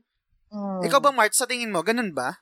Or hindi hindi rin naman? Yung pagkakaalam ko kasi sa Korean culture is hindi talaga nila ina-accept yung pagiging gay or pagiging lesbian. Mm-mm. Parang kung gay ka or lesbian ka, ikakahiya ka talaga nila. Oo. Yung perspective ko naman, kasi ah, fan din ako ng mga K-pop idols. Oo. So, parang hindi ko lang, pero kasi culture din nila, Oo. pero yun nga, hindi ko lang maano. Kasi yung mga K-pop idols din naman, nagsusuot din sila ng mga makeup, lipstick, ganon. Mm-mm. So parang question din sa akin kung bakit hanggang ngayon is hindi pa rin progressive or hindi pa rin tanggap sa Korean culture ang pagiging um, gay and lesbian. Mm. Siguro katulad na lang din sa culture natin. Mm-mm. Kasi may mga tao pa talaga na um, ayun, na medyo sensitive pa sa kanila yung topic na ganun. Mm. So, yun. Kaya parang, na, nakakatuwa in a sense na, na, na natatapangan ako na na-discuss yun sa Itaewon class yung pagiging yung transgender Mm-mm. nga na topic. Tsaka, ang angas nung scene, i- i- ang tawag dito, nung yung, yung nabanggit nyo kanina, no? Siguro umpisa natin dun sa scene nung kay Park Seri. Sobrang, kahit hindi, hindi ako, kasi, kunwari pag straight ka, feeling ko, hi- feeling ko hindi, hindi mo masyadong maiintindihan, lalo kung wala kang idea or wala kang kaibigan na, na gay or na transgender. Kasi, Mm-mm. wala ka dun sa, sa lugar nila eh. Pero kahit ganun, putang ina, sobrang nag-work sa akin yung sinay, lalo na yung pinapayuhan ni Seroy na parang, oh, parang sabi niya, isa sabi niya, Nag- Nagaling din kasi ng arte ni ano ni ni ni Park Seo Joon kaya sobrang nag-work eh, na parang kensya na. Yung parang okay lang sige kung gusto mong Mm-mm. gusto Okay lang. parang gusto mong tumak ano tumakbo, okay lang. Parang gano'n na hindi mo kailangang i-prove Oo. sa tao kung ano ka. Yung parang gano'n, hindi mo kailangang patunayan, hindi mo kailangang pilitin yung tao na parang tanggapin ka kung ano ka. Okay lang, sige, kung gusto mong kung gusto mong tumakbo. Kayo ba? Ano yung yung yung scene na yun, yung ganung payo ni ni ni Park Seo-hye doon kay Yunyi. Nag nag-work din ba sa yun na pa, or nag-agree ka ba na parang okay lang tumakas, hindi mo kailangang ano, yun? or parang nandun ka sa side ba na parang sa side ka ba ni Yiso na yun ba yung yun ba yung gusto mo? Gusto ay ah, parang ah nag-agree ka ba sa sinabi ni kasi parang ganun eh medyo may conflict 'di ba kasi sobrang ah, opposite yung personality ni ni Yiso tsaka ni ano ni Actually. oh ni Park ni Oo. Seo, Mm-mm. di ba? Si si Yiso, si Yiso naman ang parang ang advice niya dun kay kay Yunyi is hindi kung kung gusto mong i-prove sa mundo na parang, o parang tanggapin ka or kung ano man hindi et, eto ka ganyan tang sige gawin mo parang ganun yung pagkakaintindi ko kayo ba sa, sa anong Mm-mm. anong side nyo doon anong anong yun sa sa part na yun ikaw ano siguro Juana Ayun, um, siguro doon mo makikita yung teamwork eh. Ah, hindi nila namalayan na parang nagkaroon sila ng collaboration, iba-ibang idea, pero sobrang nag-work kasi, um, yun nga, si Sairoy, ano siya eh, um, concern siya sa tao eh. Yun sa sanity ng tao, yung Mm. mental, um, ano niya, yung, na parang hindi mo kailangang i, ano to, i-force yung sarili mo. Kung hindi ka comfortable dun sa sitwasyon, pwede kang umalis. Which is, dapat tinuturo rin natin sa mga anak natin yun eh, di ba? Um, sa amin pala na, ano, na parent, oo, na hindi mo dapat ipilit na porket nakakahiya kasi ah, ikaw yung inaasahan na kailangan ipanalo mo yung contest, di ba? Kasi Mm-mm. yun yung ano eh, yun yung um, last option nila eh para magkaroon ng investor, 'di ba? Mm-mm. Pero hindi niya pinilit yung tao niya, hindi siya nagpaka greedy. Parang mas inuna niya pang isipin yung kaibigan niya. Parang Oo. hindi niya tinignan as a a employee, tinignan niya na as a person na nasasaktan person. din to. Mm-mm. Oo. While, ano naman, nag-complement naman yung ah, payo ni Yiso sa kanya na, yun nga, yun sa Diamond, na Mm. parang, Ang ganda ng scene na puta um, yung, Mm-mm. oo, hindi ko lang kabisado Ganda yung, yung ano, yung tula, pero parang, yun nga, na parang, pag mas may pressure sa'yo, mas magiging diamond ka, mas magiging maganda yung outcome. Mm-mm. So, ayun, wala lang. Um, ang galing, ang galing nung kahit magkaiba yung idea nung nagpayo sa kanya, parang nag, ano yun, nag-collab yun para yun yung maging outcome na, sige, kaya ko to. Ayun. Totoo. Mag magpipi magpipi magpipiggyback ako diyan sa. ID sa, sa sa sinasabi mo Wana no. Kasi hindi ko hindi ko yan naisip. Actually parang ang ang dating sa akin yan nung pinapanood ko is parang dalawang ano lang, dalawang ah, dalawang perspective lang na magkaiba lang talaga yung yung kay yung kay Park Seri tsaka yung kay Yiso. Pero hindi ko inisip na parang collaboration siya in a sense sa parang parent na kahit anong maging decision mo, sa, Mm. kahit anong gawin mo, meron ka, meron kang babagsakan. Kung gusto mo tumakas, okay. Eto, eto yung sa akin, kumbaga dun sa pagin sa tatay, kung nga si Park Seo-hye. Yung kabila naman, gusto mong i-prove, o sige, sige i-prove mo. Parang kung ano man maging decision mo, nandito kami sa suporta sa'yo. So, ngayon ko lang, ngayon lang nagsikin sa akin yun, nung, nung, nung, nung, nung Oo nga, no. anong sinasabi mo yan. Ngayon lang, Oo, siguro dahil, teamwork nga eh. Kasi kumbaga parang, siguro kasi hindi pa kami parents, or ewan ko, hindi ko siya, ngayon ko lang siya naisip, Oo. actually. Yung, yung, yung perspective mo na ganyan, na Oo. parang, parang parent siya na nag, nag, nakapag-collab yung dalawa na, pa, na magkaibang opinion. At the same time, kahit anong maging decision mo, anak, oo. andito kami, kumbaga meron kang babagsakan. Parang ganun. So, sobrang ganda nun. Ngayon ko lang, Mm. Mami, ngayon, daddy. Ah. ngayon ko lang naisip. Pero kung sa sa part naman nila, parang naging ano naman yun, yun nga, sa kung sa teamwork nga, na parang, ah kasi, ano na rin naman siya, eh, kinausap din naman siya ni Song Kwon, di ba? Mm. Na parang pin, pinalakasin yung loob niya, pati ni Tony, nag, nagbigay din ng ano sa kanya, ng Pero iba yung payo ng dalawa. Oo, pero yun nga, mas mas um, naka-guide sa kanya yung dalawang tao. Kaya hindi mo masasabi na isang tao lang yung naka-apekto bakit naging successful siya. Mm. Kumbaga lahat sila ano, tulong-tulong. Tapos nalaman niya pa na ang nagbigay ng information yung dati niyang kaibigan. di ba? Oo. Mas naka-apekto sa kanya yun. Mm. Actually, Diba? nung, sa, sa last part na yata yun eh, yung bandang ending na rin yata yun, yung Yung, si, yung, yung sinikmuraan siya, sinik, din yun yun eh, kung tama yung pagkakaalala ko. Tama ba? Hindi, alam niya na, no, So, nasa alam naman na studio. nila kung Alam na sino. nila kung sino nagsabi. Sigurado Ah, pero- pero- naman siya na yun lang. Pero I, I, I think hindi pa hindi pa alam yata ni Yuni na si si ano talaga nag, nagpakalat nun. Pero yun nga na parang meron nagsabi, na meron meron nagpakalat mismo. Pero siguro meron ng hint rin na pero hindi pa confirm kasi merong isa merong isang eksena sa ano eh bandang dulo yung last episode yata yung hindi ako nagkakamali. Yung bago umalis si yung yung ang pang Gunso doon sa ba- bago pumunta ng. Amerika yun nga inamin niya na parang yung nagsusorry siya tapos bagang sinikmuraan siya tapos binatukan siya ni ano ni Sungkwon. Anyway, sobrang Mm-mm. sobrang tang ina ilang beses ko inuulit tapos parang pag gusto kong ma-hype, sobrang nakaka-hype kasi siya lalo na yung kanta, yung dul Oo. yung duldungi. Ang title ng duldungi, ang, parang ang literal Mm-mm. translation niya is rock or stone. Kung ano, kung Mm. kung i-google niyo yung lyrics niya, parang ganun din eh. Parang ganun din yung saktong-sakto talaga dun sa ano, sa eksena na yon na parang meron line doon na parang 'di ba yung pinaka pinaka first line nga doon yung parang hit me harder make me stronger parang ganun. So sobrang Mm-mm. sobrang nag-work talaga yun, lalo na yung kanta na yun. So mag-move on naman tayo sa ano kasi medyo nakakahaba na rin tayo dahil pa natin i-discuss. Ah sa favorite ano ko favorite character ko dito. Kasi actually itong Itaewon class um yun nga gaya ng nasabi ko is parang sim- simple lang naman din yung plot niya.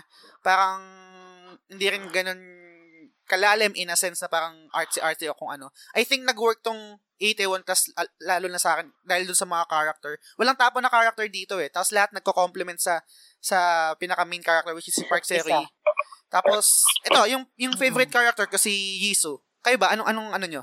Kasi feeling ko si Jisoo parang it's either you will hate her or you will love her. eh. Parang ganun yung dating eh. Pero ako ang nangyari sa akin, minahal ko siya eh. Hindi ako naiirita sa kanya, hindi ako na bubwisit sa kanya. Hindi I don't find her annoying. Wala, gustong gusto ko siya. Kayo ba? Anong opinion nyo kay Iso? Ikaw, Mart, siguro muna. Ako medyo, medyo Ay, sige, sige. nasar ako sa kanya. Ay, sorry. Ay, sige, sige, sige. Ikaw muna, Sige sorry, sorry. Sige, Sige lang, sige lang.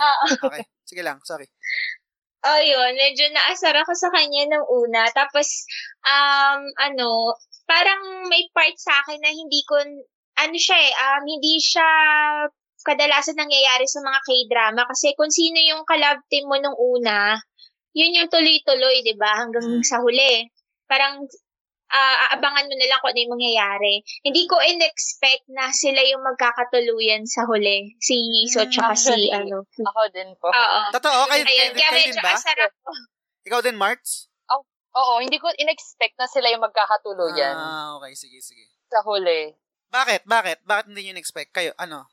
Kasi, ang tagal niya nang may gusto kay Suwa eh, si Park Seroyi. Tapos Oo. parang, akala ko, Ah. hinihintay na lang talaga ni Park Seroyi na mag-boom yung Danbam. Mm. Oo. Na ma-reach yung goal niya. Tapos, tsaka niya i-support or tsaka niya i-persuade si Suwa. Mm. Kaya nagulat ako na um, nagkagusto siya kay Yiso. Mm. Mm. Kayo ba? Ikaw, Fred? Kayo, pareho kayo ni Alfred. Para kami, Alfred. Ako parehas appear, tayo. appear, pre, appear, appear. Mas, mas gusto ko, appear, appear. Kasi ano eh, ah, dapat ano eh, dapat may arc din yung mga second choice eh. Hindi laging hindi laging kung sino yung first choice ng bida, yun dapat lagi yung nakukuha niya. Yes, sir. Yun nga, kaya nga kakaiba siya sa ibang K-drama. Ako naman, Ayun. um, ah, ewan ko ah, pero medyo na ano ko na na makatuloy niya talaga si So siguro yung yung part na late lately ko lang to na oh, sorry mali ako. Late ko na to na realize na parang nung binalikan ko na inulit ko na pero nung una kong pinanood, ah meron na akong feeling na si Iso yung makakatuloy na, makakatuluyan niya kasi meron akong ah 'di ba nabanggit mo March na parang ang tagal na na parang yung first love niya si Suwa. Mm-mm. Tapos parang yung yung personality nga Mm-mm. ni personality nga ni Seroy na parang ah, hindi siya basta nagba, hindi nagbabago yung isip niya basta pag made up na yung isip niya, yun na talaga. So Yeah. parang ganun yung na pers- talaga. oh, ganun yung personality niya. Pero meron parang may parts kasi ni Seroy na ewan ko kung, kung saan ko siya unang naisip na parang parang ang dating sa akin in love si Seroy sa idea na pagiging in love kay Suwa pero hindi niya talaga hindi niya na talaga mahal. Parang ganun yung meron akong ganung um basa kay Seroy. Oh. Pero hindi ko hindi ko alam kung saan part ko siya unang na ano eh.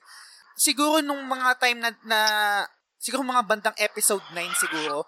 9 alam ko na episode 9 yung nagtapat si ano eh si si Iso yung um parang hindi niya hindi niya talaga planong sabihin yun kaso kinupal siya ni Gunso dun sa parang spin the bottle. Episode 9 yata yun, no? episode 10 kung di ako nagkakamali. Tapos parang yun nga, napaamin na siya.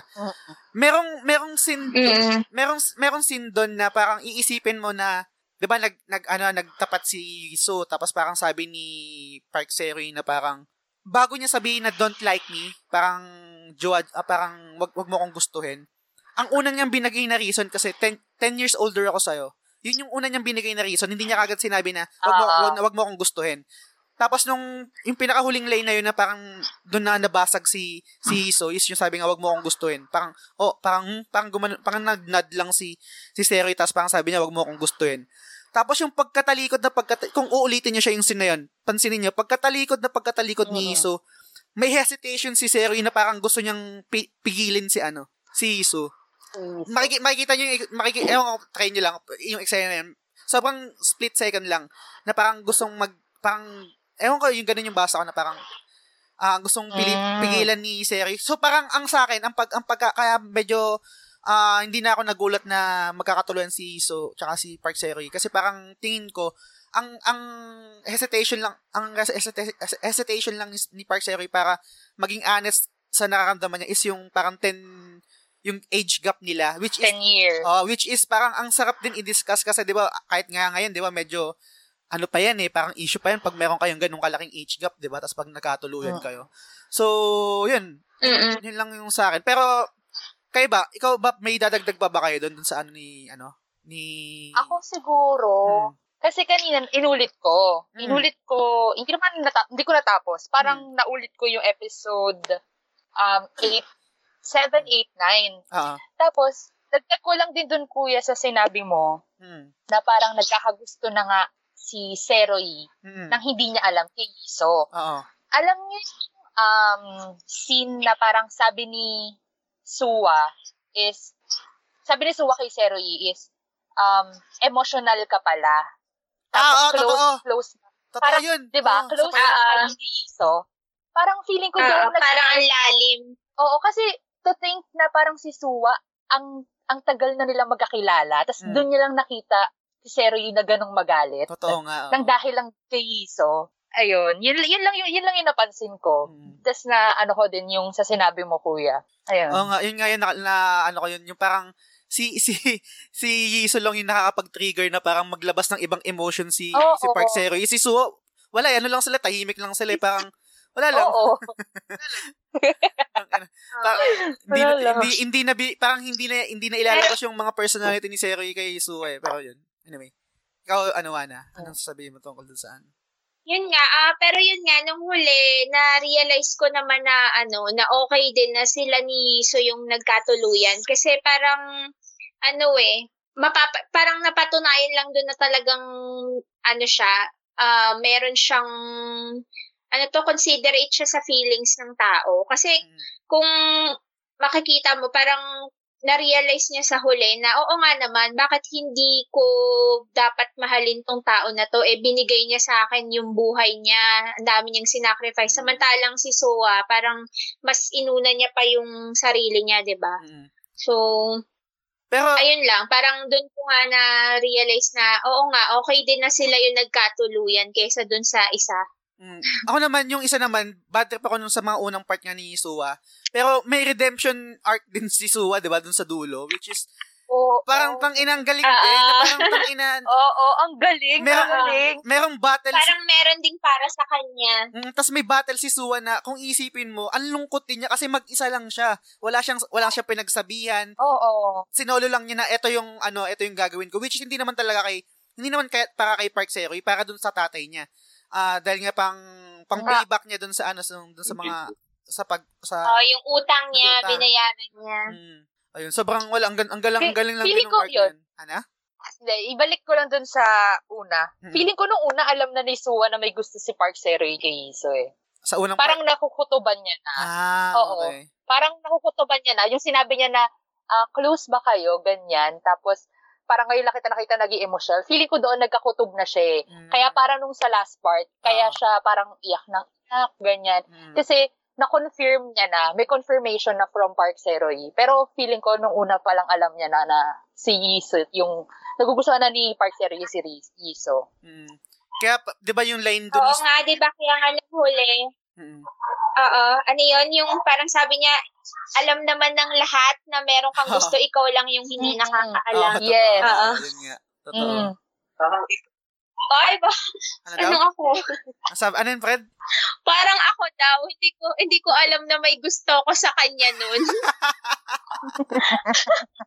Siya lang yung nag-a-assume na may gusto ko sa kanya. lakas pa. Ano- ikaw, ikaw ba si Park Seri, ano, Fred?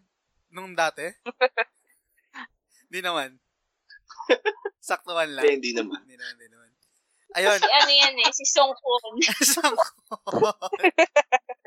Ayun. So, hindi natin masyado na-discuss yung ano, no? Pero yung yung personality ni, ni So. So, isa, mabilis lang, bago tayo mag, bago tayo mag-move. Kasi putang ina, ang, haab, ang haba ng episode natin, dahil pa natin hindi yan di-discuss. So, pasadahan ko to si Iso. Um, bakit ko siya gusto? Kasi sobrang, ewan ko, siguro sa akin yung, yung, gusto ko kasi talaga yung ano yung mga strong na na babae. Parang sobrang lakas ng appeal sa akin nung nung ganun. So parang nakita ko kagad si Iso na na ganun. So parang tangina my girl, girl ko to. Parang ganun kagad yung ano sa akin. So anyway, meron tayong mga characters dito na um importante din. I-discuss natin ng, ng mabilis yung, yung kay Tony. Um, yung racism din. Ayan, favorite ni Alfred. Favorite, Favorite favorite, ko yun, pre. favorite mo to? Oo, pre, favorite ko yun si Tony. Bakit?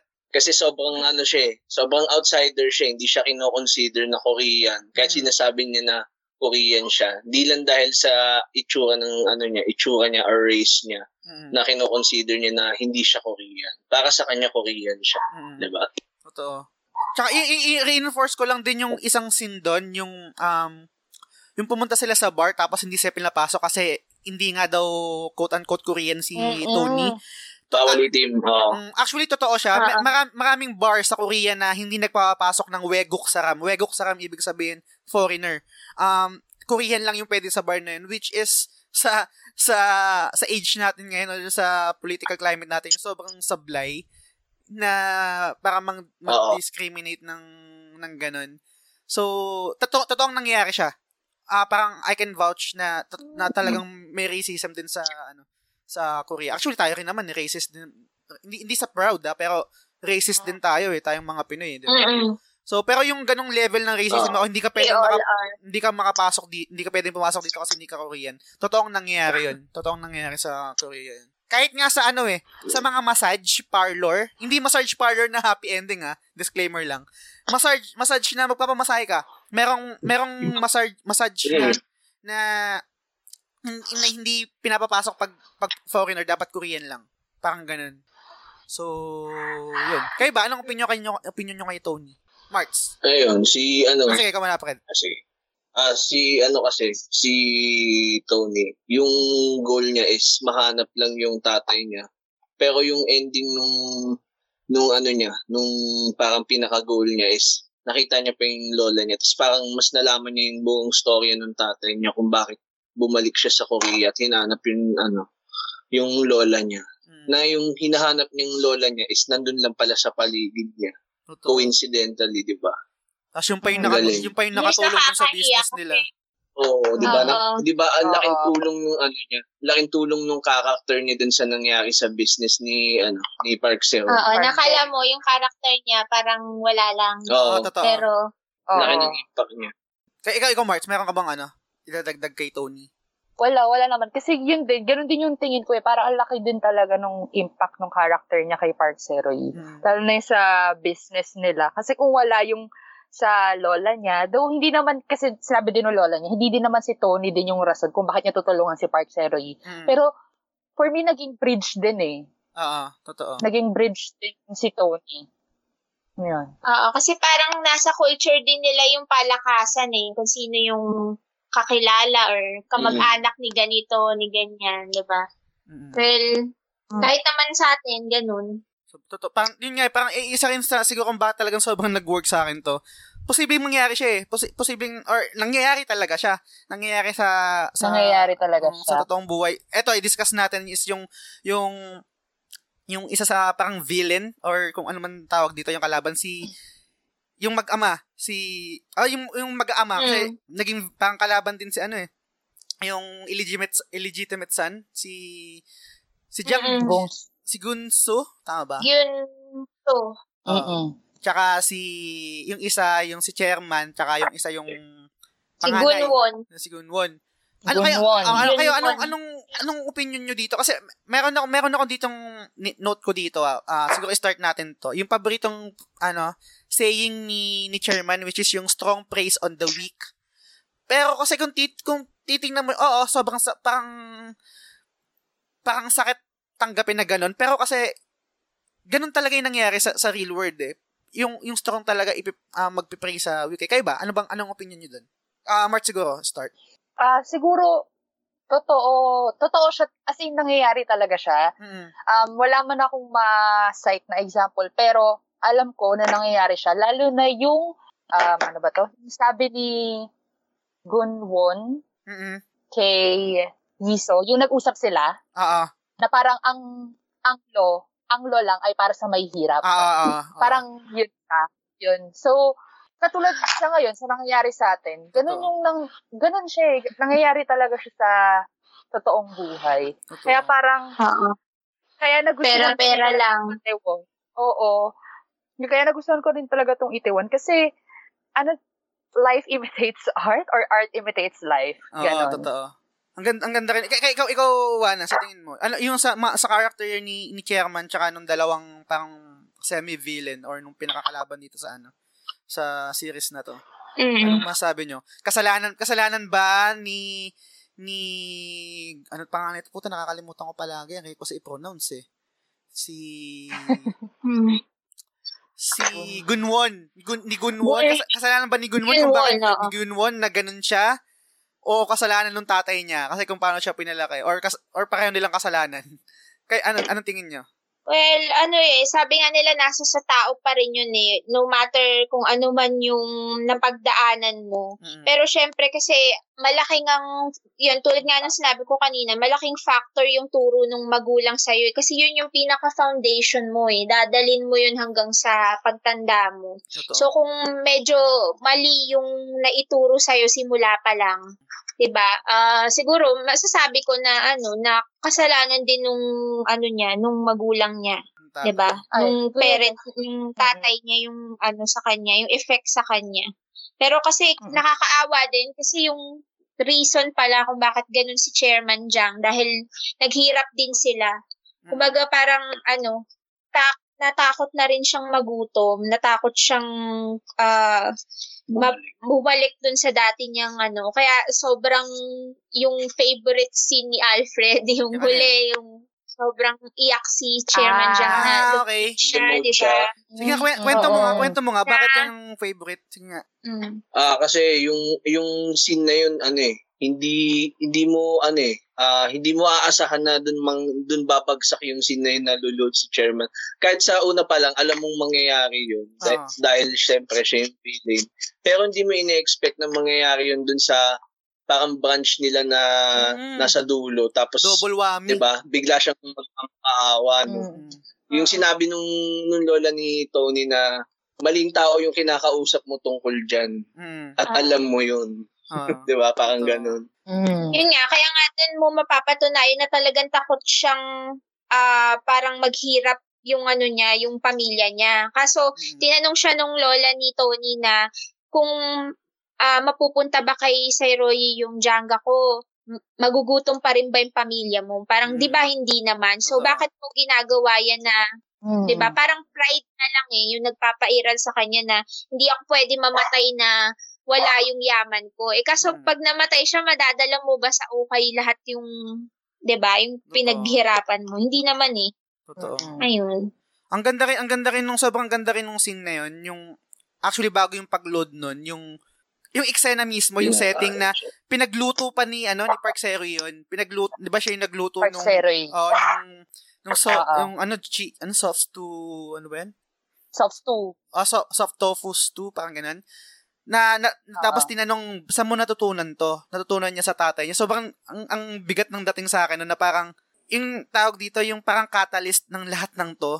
Tapos kinakain mo ngayon yung, yung pagkain na siya yung nagturo sa akin. Tapos sabi niya, kaya sabi ni, ni chairman, kaya pala parang familiar. Pero bakit parang iba, ah, merong unique, ah, parang anong anong ginawa mo dito. Tapos pinaliwanag ni Zero nga na parang kasi at ah, parang meron silang extra care sa mga ingredients kaya merong aftertaste na sobrang perfect pag malamig yung yung weather. Kasi parang pag yung aftertaste niya is kasi totoo yun kaya mahilig sa kaya mahilig sa mga maangang yung Korean. Kasi pag malamig sobrang laking tulong nun para sa pagpapainit ng katawan.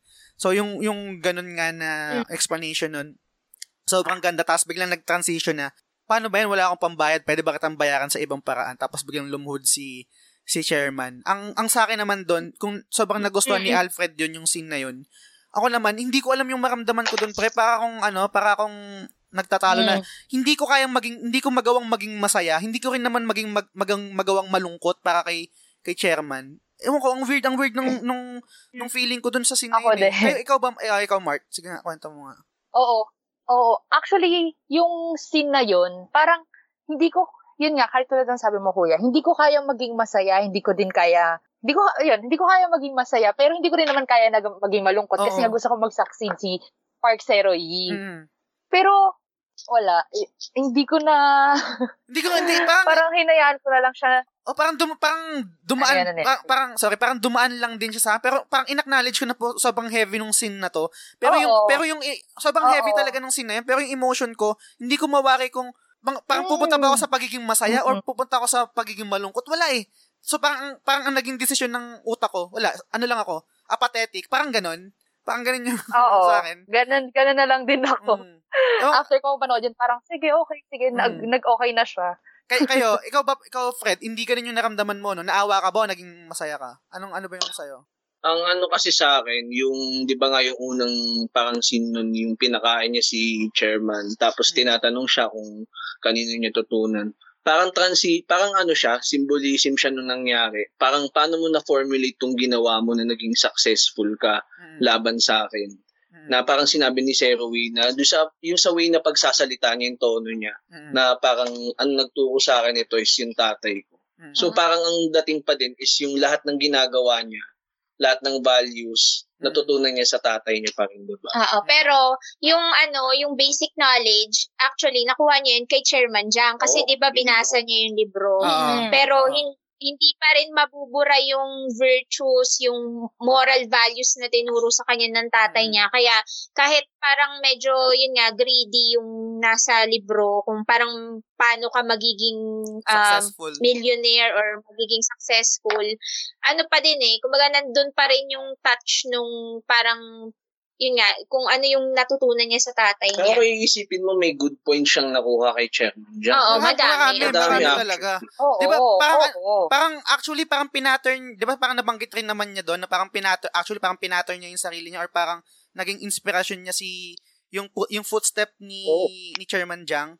Kaya ganun din yung naging ano niya, naging actions niya. Pero yun nga, iba. Oo, parang naging parang naging mentor siya ano eh. Naging indirect mentor siya ni ano eh, ni Mm. Serowi eh, di ba? Mm. Mm-mm. Iba nga lang yung iba nga lang yung values Tsaka ni di ba Seri sabi- kumpara kay Chairman Jiang. Kaya so kaya yun yung parang pinaka Mm. o- o- Oo. opposite nila nilang dalawa.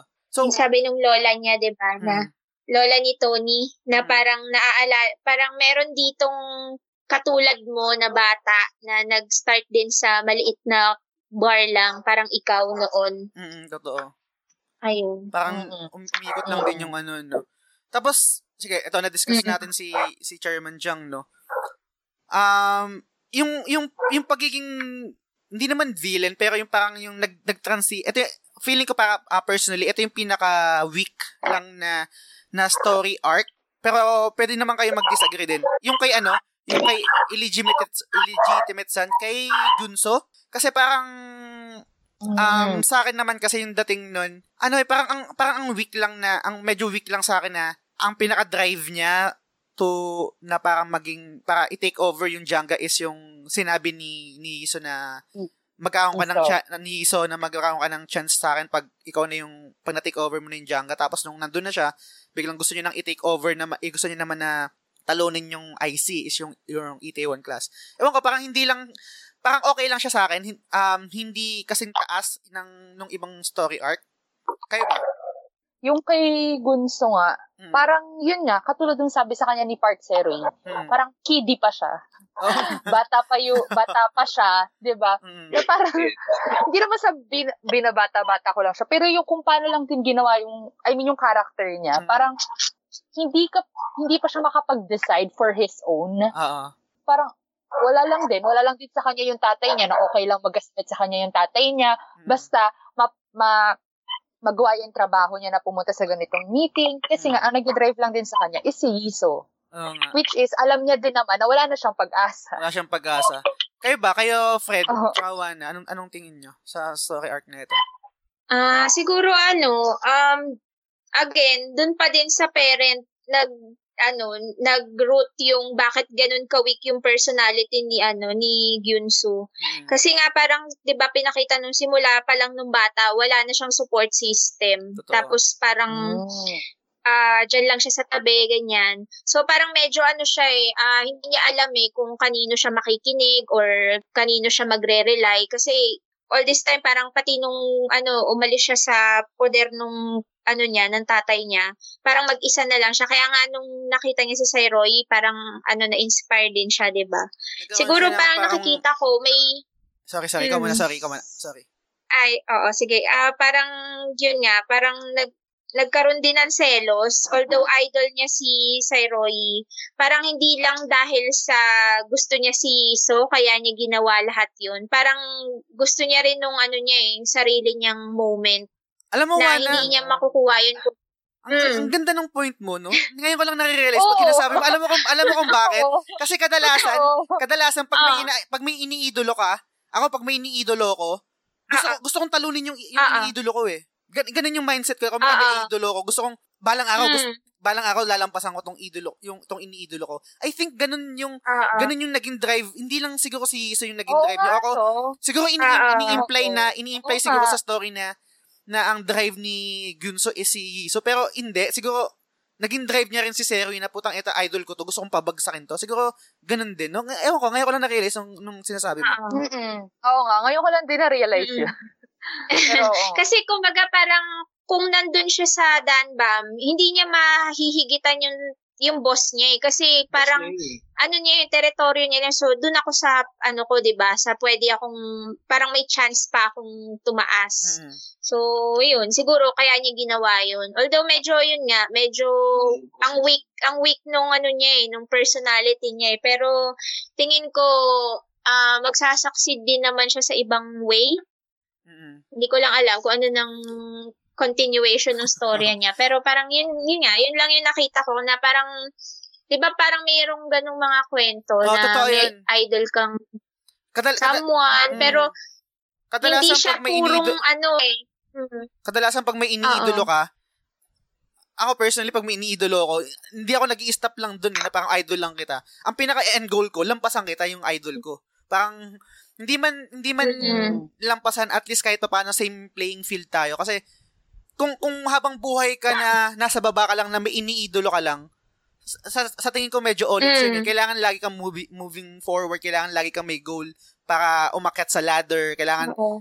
ah tapatan mo yung iniidolo mo. Kasi I think healthy naman yun eh. Parang healthy maging inspiration yun or healthy na maging goal yun. So, ngayon ko lang na-realize yan, yung Oo. kay Gyunso. So, ang ganda, ang ganda lang. Mm-mm. Mm. Ako din, ang ganda nun. Ah. Ikaw, ikaw, Fred, anong ano mo kay Gyunso? Ah, ano siya eh. Ah, katulad na nasabi na rin ni Wana na ano nga, ah, unintentionally ang talagang goal niya is parang matapatan or malampasan si ano si Seroy. Mm-mm. Mm. Tapos ano eh, ah, kumbaga wala siyang ano eh, ah, wala siya talagang pinaka focus Kasi gusto niya makuha yung gusto niyang babae. At the same time, gusto niyang talunin yung idol niya. Tapos gusto niya rin ng approval ng tatay niya. So, hindi siya makapag-focus kung saan ba siya lulugar, 'di ba? Oo. Kaya hindi, Kawawa din. Oo. kaya hindi Mm. niya ano eh, hindi niya naating kahit ano dun sa mga goal niya kasi wala siyang finocus dun sa tatlong yun eh kung Totoo. kung titingnan mo. Mm-mm. Totoo nga. Parang ang naging premyo lang niya, no, yung huling yakap ni Iso. Oo. Putang ina. Oo. Nang ina kawawa naman si Gunso.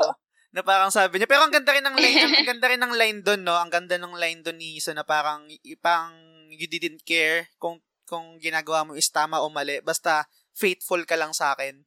Tapos parang hindi ko man matanggap, hindi ko man ma-accept or ma-receive yung, yung love na binibigay mo sa akin, pero lahat yun nakaramdaman ko. Pero yun nga, syempre, friend, Oo. friend zone ko pa At rin. least kahit pa paano na-validate yung feelings niya, di ba? Totoo, totoo. Hindi katulad Mm. hindi katulad ni Sua na sa- kahit sabihin natin na hindi man sila nagkatuluyan ni ni Park Seroy. Meron naman siyang Park Park Bogum ba 'yun?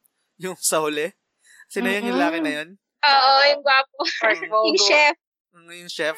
Natuwa din ako doon no sa ending na yun. Parang kahit pa paano merong merong Sikat merong ba yun? ana? Sikat ba yun, yung guy? Hindi ko alam eh. Sikat ba Oo. yung Hearts? Oo, sikat siya. Naalala mo, nasa, nagki-k-drama din yan, kuya. Yung sa Reply 1988, yung paborito ko na isang k-drama, Oo. bida din siya doon. Ah, okay. Mm-mm. Hmm.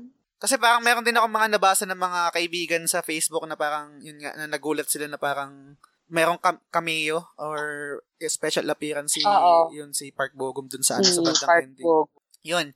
So, Mm-mm. meron pa tayong mga characters dito na mga supporting characters na importante din na parang siguro hindi ma acceptable naman kung hindi na natin masyadong pagtuunan ng pansin tulad nung nung si kasi ito ma- malaking part no ni ni Hojin yung yung binubuli pero ano siya parang kadalasan nasa ano tawag dito ah nasa background scene lang siya pero sobrang laki rin ng part niya kat- na nakatulong dun sa sa sa goal ni ni ni Seroy. Tapos si Miss Kang, tapos yung Mm-mm. Ah yung detective, yung detective, lahat lahat walang walang tapon talaga na characters eh. Pero Walang tapon talaga. lahat Oo. nagko, lahat nagko-complement doon sa pinaka-plot or pinaka-story ni Seroy. Pero sobrang dahil limited lang naman din yung time natin. Siguro kailangan ah, gu- ah, gusto ko mag-move on na tayo sa sa favorite scenes natin. Kumbaga patapos na rin naman tayo. Um na na message ko kayo doon ano na para mag-list kayo ng pinaka favorite yung scene kahit at least three. Pero sa tingin ko na-discuss na rin naman natin Mm-mm. yung iba eh. Pero i- i-recall na lang natin. Mm-mm. Siguro paikot na lang tayo. Kahit isa na lang din siguro yung pinaka pinaka pinaka pinaka favorite scene nyo sa buong series kung kaya nyo kung kaya nyo i-narrow down Hindi, doon. eh, ano. Um siguro sino ikaw Mark kaya mo ba mag-start? Meron ka bang kaya mo na bang i-narrow down Okay, sa pinaka okay. sa pinaka favorite mo? Isa-isa lang ah. Isa lang. Ah, isa lang. Oh, s- Um, siguro ako, ah, ah.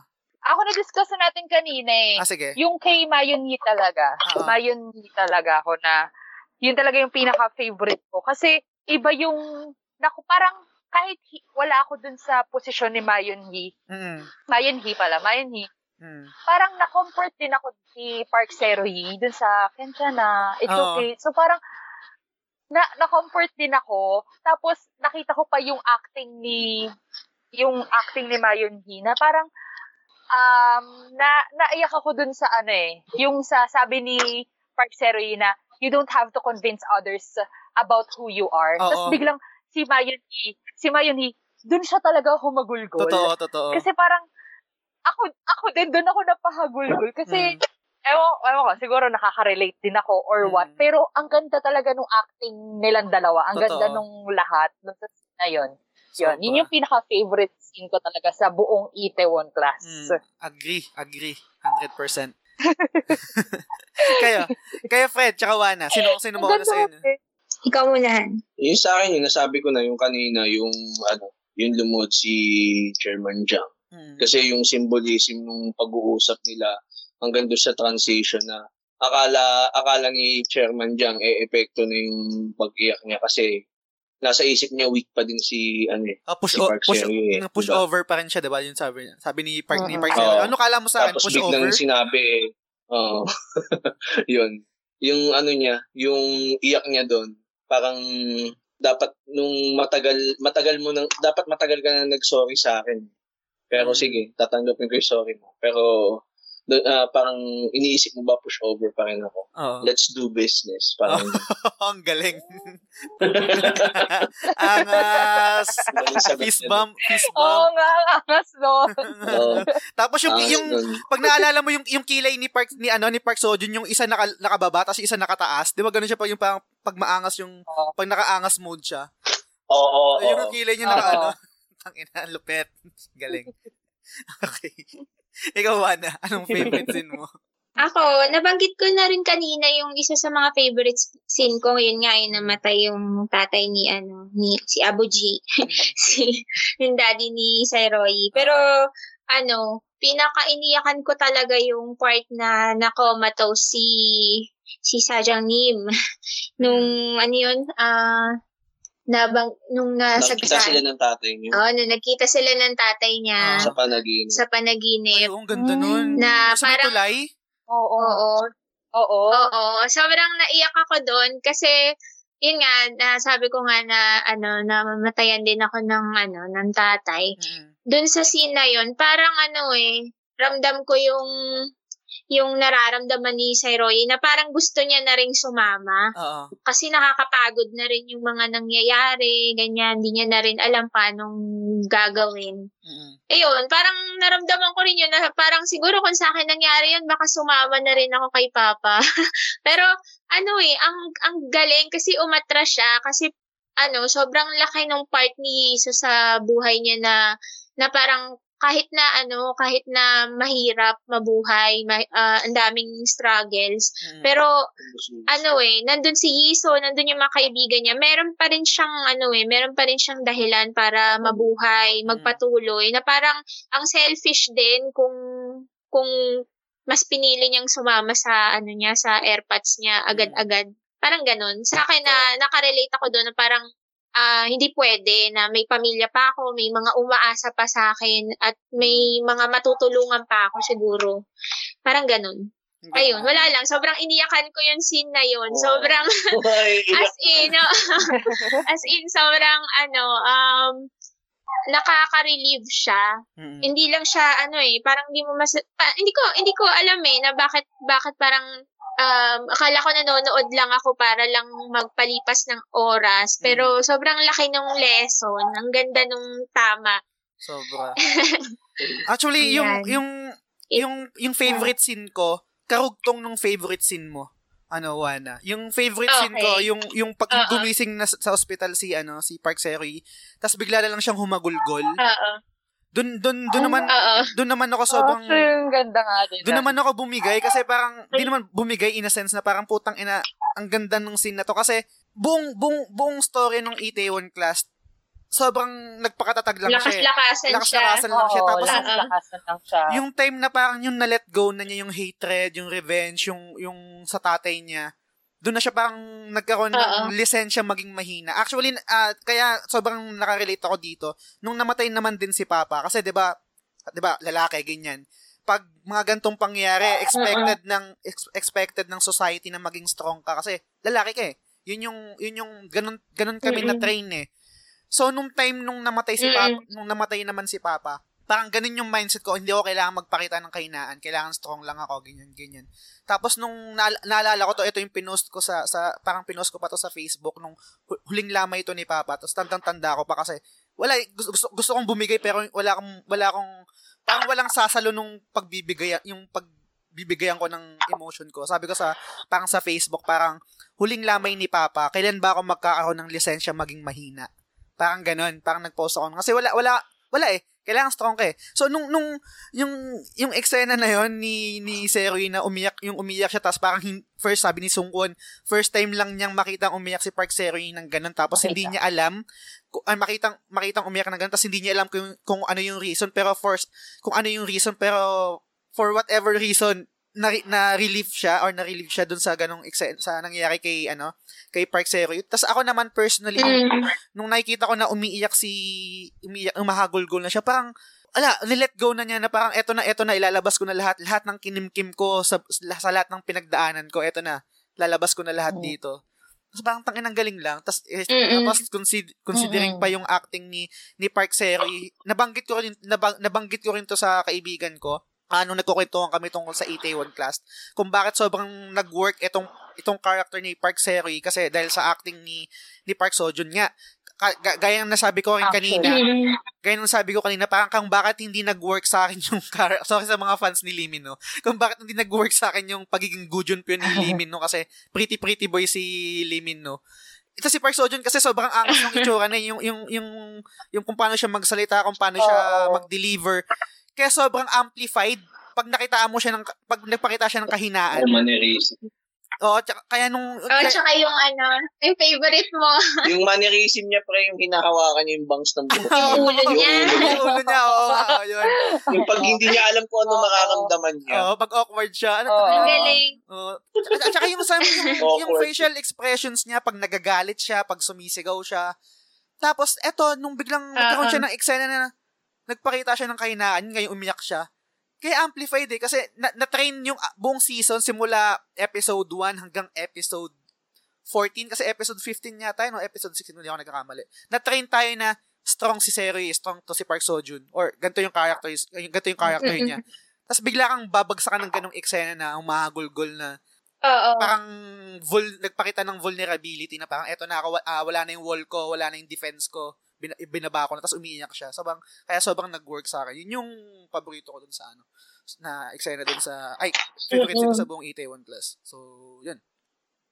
Ganda, maganda Ang talaga. galing. Galing niya ang actor. Oo. First time ko lang siyang mapanood eh. Napatunayan ko nga na magaling siyang ano, artista. Mm. Sorry. Um, dahil nga, pinanood namin kahapon yung ano, yung What's Wrong with Secretary Kim. Mm. Siya kasi yung ano din doon, yung bida doon. Mm. Pero iba yung personality niya doon, ibang-iba.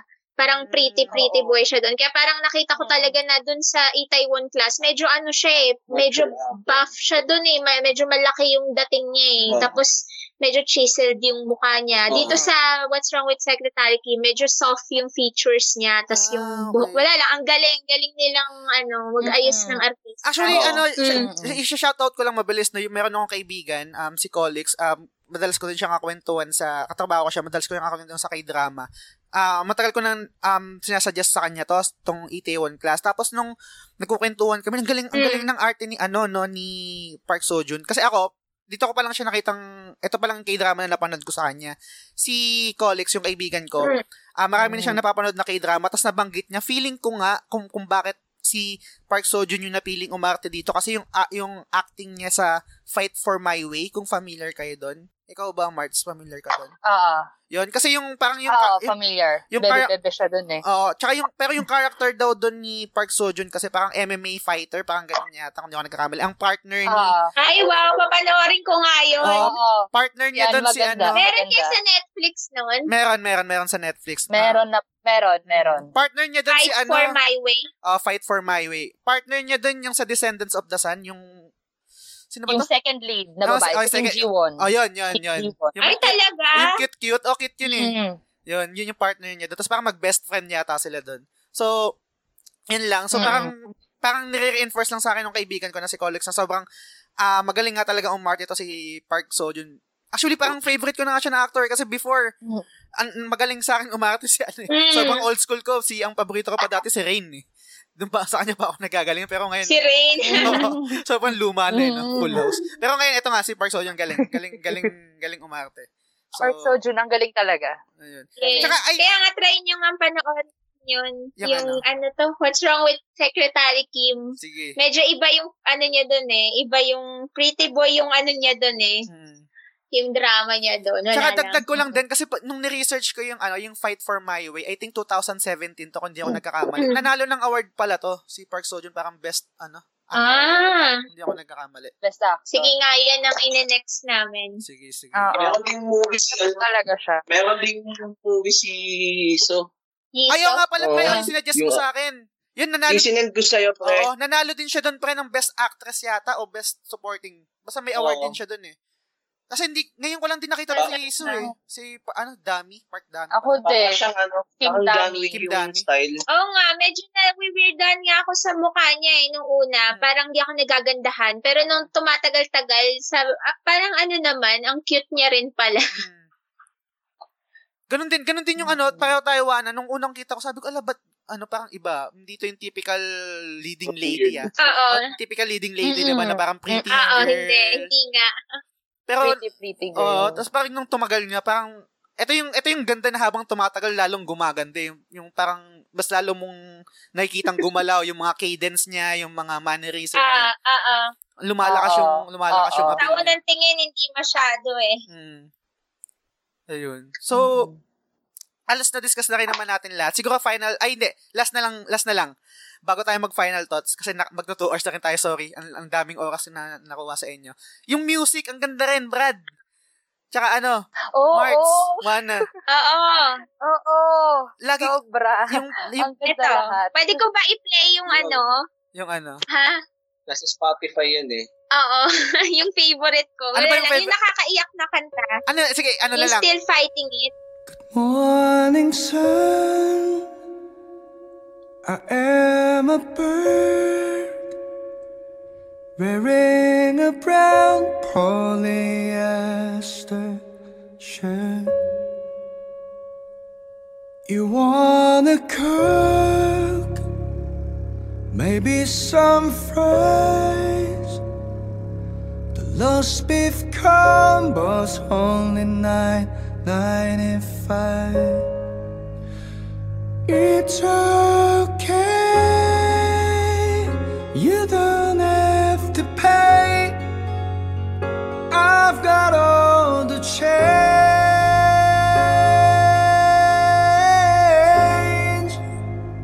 Everybody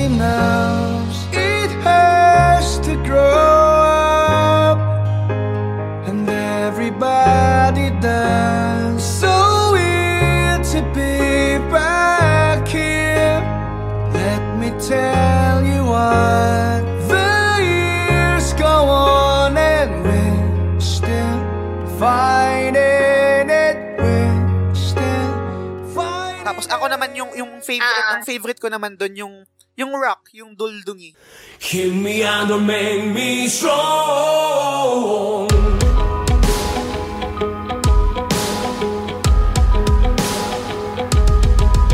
그저 정해진 대로 따르라고 그게 현명하게 사는 거라고 쥐 죽은 듯이 살라는 말 가짜는 말 누굴 위한 삶인가? 뜨겁게 쥐져봐. 절대 꼼짝 않고 나는 버텨낼 테니까. 거세게 때려봐. 네 손만 다칠 테니까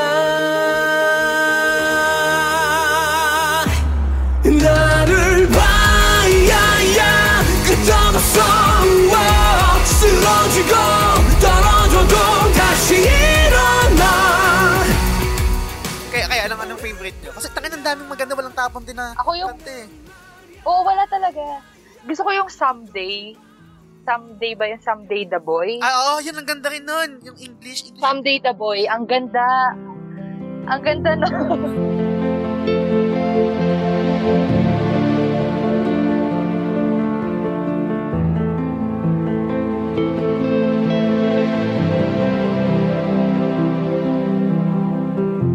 길었던 하루 그림자 아직도 아픔은 소송일까? 말없이 기다려보면 쓰러질 듯 내게 와 안기는데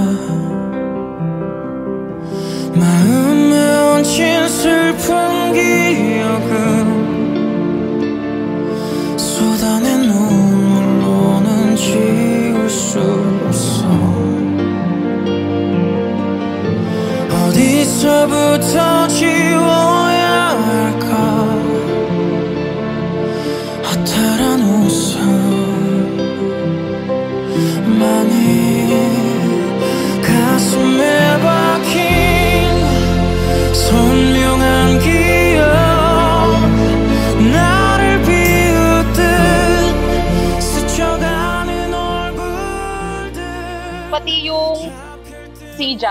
Yung start, Ah, yung yung- si Jack, ah, yung start. Ang ganda din. Yung isa, yung Lahat, isa. lahat, lahat, lahat parang ginawa to para sa Itaewon. Kaya nga saktong-sakto, no? Parang ang ganda. Walang, walang tapon. Saktong-sakto lahat eh. Pati yung isa Oo. yung pag pag ano pag moments ni So tsaka ni Park Seroy, yung ewan ko kung familiar ka Mark, 'di ba? Alam ko BTS yun eh, yung V, yung Sweet Night. Oh, si, si Sweet Night. Oo. Oo. Ang ganda rin Oo, nun. yun din. Ang ganda. Ang ganda. Ang ganda. Ang ganda. Di ko alam kung maganda ba yung mga pasok. Hindi, maganda yung mga pasok nung background music nila. Mm. Tsaka maganda din mismo yung kanta. Tsaka Ang et- ganda. ito yung yung tipo na ewan ko sino nag yung ano malaking factor rin siguro dito yung yung editor kasi yung yung paglapat ng kanta naaalala mo yung eksena dahil dun sa kanta eh. Parang ay tang ina itong eksena to, ito Oo. para dito to. Parang wala lang ganda lang. Oo. Ikaw ba Bagay, bagay itong kantang to. bagay sobrang bagay to. talaga. Ikaw ba Fred, sa anong tingin mo sa music ng Itaewon class? Okay, maganda yung ano eh. Magaling yung magaling yung music scoring nung ano eh, nung buong season. Kumbaga, parang bawat season may bago silang sound na ni-introduce or ah, parang kanta. Gusto mo yung intro song, di ba? Ah, yung intro song, gusto, gusto ko yun. Ay yung ano, oh, ano title nun? Make Me Back? Hindi ko alam yung Yung title. Gaho yung Gaho yung Oh, kumanta. gaho. Oh. Oo. gaho. Yun ang ganda. Ah, yung si Jack, in Start. Ayun ba yun? Mm. Oo nga, yun nga yun. Ah, Ah, yung intro Oo, song. yung Start. Ang ganda nga. Wala lang tang, ewan ko. Wala, wala akong, wala. Ang ganda talaga.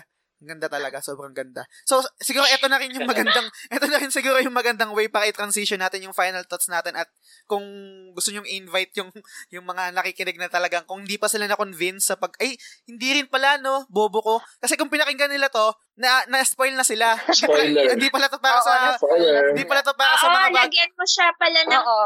oo, hindi pala to para, lagyan mo siya ng disclaimer. oo, hindi pala to para sa mga hindi pa nakakanood, para pala to sa mga nakakanood. Anyway, Oo. Ah, yun, final thoughts na lang siguro. Siguro, ah, umpisahan natin kay Mark. Martina, final thoughts bago natin tapusin tong episode. Final thoughts sa Itaewon. Hmm. Hindi, um, after ko siya panoorin ng isa, hindi ko kaya na hindi pa siya panoorin ng pangalawang beses. Mhm. So parang ganun siya katatak sa akin. Kasi kahit yun nga, ana, ang simple lang nung plot, pero um, yung tinatackle kasi is totoong buhay siya. Tapos may mga small details pa na parang connected sa isa't isa. Kaya parang nagugulat ako na parang um, nag meron na palang stock si Park Seroy sa Janga, yung mga ganon na parang um, nakakagulat lang din. So, ang ganda talaga nung drama na to na as a regular K-drama, um, K-drama, ano nanonood ng K-drama, um, naglalaban talaga yung Itaewon Class at Reply 1988 na favorite K-drama ko. Mm. Kasi ang ganda talaga niya. Panoorin ko nga yung Reply 1988 na yun. Maganda talaga siya, kuya. Sobrang ganda talaga. Panoorin mo din. Sige, sige. Ako. Kayo ano, kayo Fred, sino mo sa inyo ni Wana? Final thoughts tungkol sa show. Ah, final thoughts kasi may nakita akong post kung ano yung mga ano, mga ginamit na tools ni Park Zero, yung parang 10 life lessons. Ah, oh, yung, ano, ah, yung tinag mo sa akin. show. Yung tinag mo sa Ah, akin. Yung pi- yung number one talaga doon talaga yung never give up on your dreams eh. Yun yung pinaka talagang Mm. main reason kung bakit siya nagtagumpay eh, 'di ba? Yun yung pinaka tumatak sa akin doon. Saka yung ano, yung pagdating sa ano, pagdating sa friends and family, ganyan kailangan you're surrounded by good people, 'di ba? Hindi ka kasi magtatagumpay kung puro negative na tao yung nasa paligid mo eh, 'di ba? Yung hindi naniniwala. So, oh, Mm-mm. yun. Ganda nun. Ikaw, ikaw ano. Mm, ako naman, ano, ah share ko lang, naging financial advisor ako kasi recently. So, meron din siyang lessons tungkol sa life insurance, 'di ba? Tsaka Mm. sa stock investment. Totoo. Mm. So, ang lagi ang laking naging factor nung kumuha ng insurance yung tatay ni Sayroy. Mm. So, ah sa atin sa ano sa panahon ngayon, yun nga, ah, merong kumakalat na pandemic. Hindi natin alam eh kung anong ikakamatay natin or kung anong mangyayari sa atin, kailan tayo mawawala. So, parang ano rin, ang ah, lesson na rin yun sa mga tao na maging prepared, ganyan. Kasi hindi naman, hindi niya na matutulungan yung anak niya eh, yung tatay ni Sayroy. Kasi wala na siya, 'di ba So, Mm. Ang laking tulong pang start up ni Sayroy yung pera na nakuha niya sa ano life insurance. Totoo. Ayun lang. Um na natuwa lang ako kasi meron din siyang lesson. Hindi lang siya basta sa love or sa success. Meron din siyang oo, meron din siyang lesson tungkol sa yun nga practicality. Real world lessons. Mm. Totoo. Yung investment niya nakita mo, di ba? Mm. Totoo yan. Actually, di ba dapat meron tayong meeting, ano, na hindi pa nga lang din natuloy? Kasi meron din akong, actually meron ako, ah meron Ah. akong insurance hanggang ngayon na, Ah, ah. Kung sakaling ano mangyayari sa akin. Di ba aksa ka din? Tama ba? Ah, aksa. Ayun. Bale, yun. Okay lang masabihin? Ah, okay lang. Oh, yun. So, ganun din. Ganun, Ay. actually, yung, yun, may, kumuha din ako ng, ng life insurance yun nga sa same company rin. So, kasi, hindi ko hindi ko alam eh kung anong mangyayari sa sa buhay. Parang same din siguro nung, nung Mm. paliwanag mo sa akin. Ah, ay yung paliwanag mo kanina. Ganun din. Kung, tapos meron akong mga maiiwanan na mga mahal ko sa buhay kasi sabi natin knock on wood, di naman natin nga alam to anong mangyayari sa buhay, di ba? So, yun, naisipan ko Ah. kumuha ng naisipan ko kumuha ng ganun. Kung ano man mangyayari sa at least kahit papaano, ah may maiiwan ako sa kanila pang startup din. So, same, sobrang importante nun, lalo na sa, ah lalo na siguro sa mga ah, bata ngayon sa mga yapi. Kunwari si Mart, si Martina, ganyan. Kung sakaling maisipan mo Mm-mm. na kumuha ng ganyan, sobrang importante nun. Meron na ako, kuya. Ah, meron ka na ba?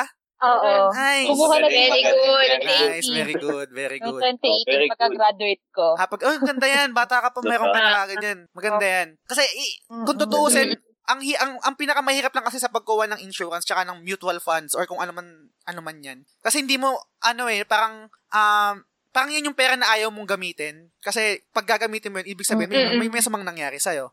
So, parang kadalasan siguro ng tao hindi nakikita yung value nun. Kasi nga, hindi siya yung Mm. Ah, value na pwede mong ipanggasta. Parang ganun. Kasi, magag, kumbaga, ang pinaka, ang pinaka ah, purpose nun is kung sakali man kung ano maki ako, parang life insurance nga, 'di ba? Is yung magagamit siya Mm. pag wala na ako. Knock on wood, 'di ba? Magaga kumbaga makikita, hindi ko na makikita yung value ng pera kasi wala, na eh, patay na ako eh. Kung- So parang siguro kaya mahirap kumuha yung mga tao ng ganun kasi nga hindi nila na or ewan ko kung ano man tawag doon. So, yun. Kung, kung meron kayong chance, katulad ito sa, sa 81 class na na-discuss din yun. Sobrang, wala, sobrang ganda lang. Yes. So, may, may dadagdag ka ba ba na? Oh, Galing yun, sa Ay, ikaw, ano, Fred? Ah, yun nga. So, para lang, ano, matapos yung sinabi ko, bali, parang ang ganda lang nga ng lesson. Kasi hindi naman siya masyadong, ano, na, natakel sa series. Yun tungkol sa importance nung, in- ano nga, insurance. Mm. At saka minaliit din naman ni Chairman Jiang yun, di ba? Na parang sa life insurance lang naman ng tatay mo yan, di ba? Kaya kaya mo na start yan. Pero Mm. yung pagmamaliit sa kanya na yun na hindi mo alam kung anong patutunguhan nung maliit na halaga kung sabi nating ilang isang milyon lang yun, di ba? Mm. At least meron pa rin kahit papaano pangahawakan yung naiwan ng tatay hindi niyo. niya naisip. Mm-mm. Totoo. Hindi Hindi naisip ni Chairman Jiang yun na May yung- fund siya. mm Totoo. Ayun. Wala lang. Tsaka yung ano, hindi natin masyadong na ano eh, na pag-usapan si Hojin. Ay, oh, Di ba yun, naging oh, fan nadaanan lang natin. Oo. siya? Mm. Mm-mm. Oo. Pero ang galing lang kasi kahit ano, kahit parang sa typical na ano natin, ah, setup dito sa Pilipinas, may mga kakilala rin akong ganun na parang binubuli sila dati pero mas ngayon mas naging mas successful pa sila kaysa Totoo. dun sa mga bully. Totoo. Ayun. Wala lang nakakatuwa. Ang, ang daming ang daming story na ganun, yung mga nabubuli ngayon sila na yung mga boss. Kadalasan nga, Mm. 'di ba, yun yung kasabihan eh, kung sino yung mga nerd nung elementary nung high school, yun yung boss mo ngayon. Ganun yung Mm. Kadalasan.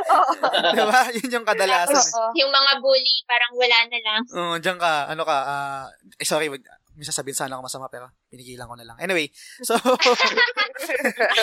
yun. So, ako naman, final thoughts ko naman dito sa, sa k-drama na to. So, sobrang, kung friend nyo ako sa Facebook, ma- mapapansin nyo, ewan ko, baka naumay na nga siguro yung mga kaibigan ko kasi lagi ako nagpo-post at lagi ko nire-remind na sobrang ganda ng Itaewon cast. Um, araw, ah, hindi man araw-araw, every week yun, um, nagpo-post ako na parang, nasabi ko na ba, sobrang ganda ng Itaewon cast. Ulit-ulit yun, kasi maganda talaga.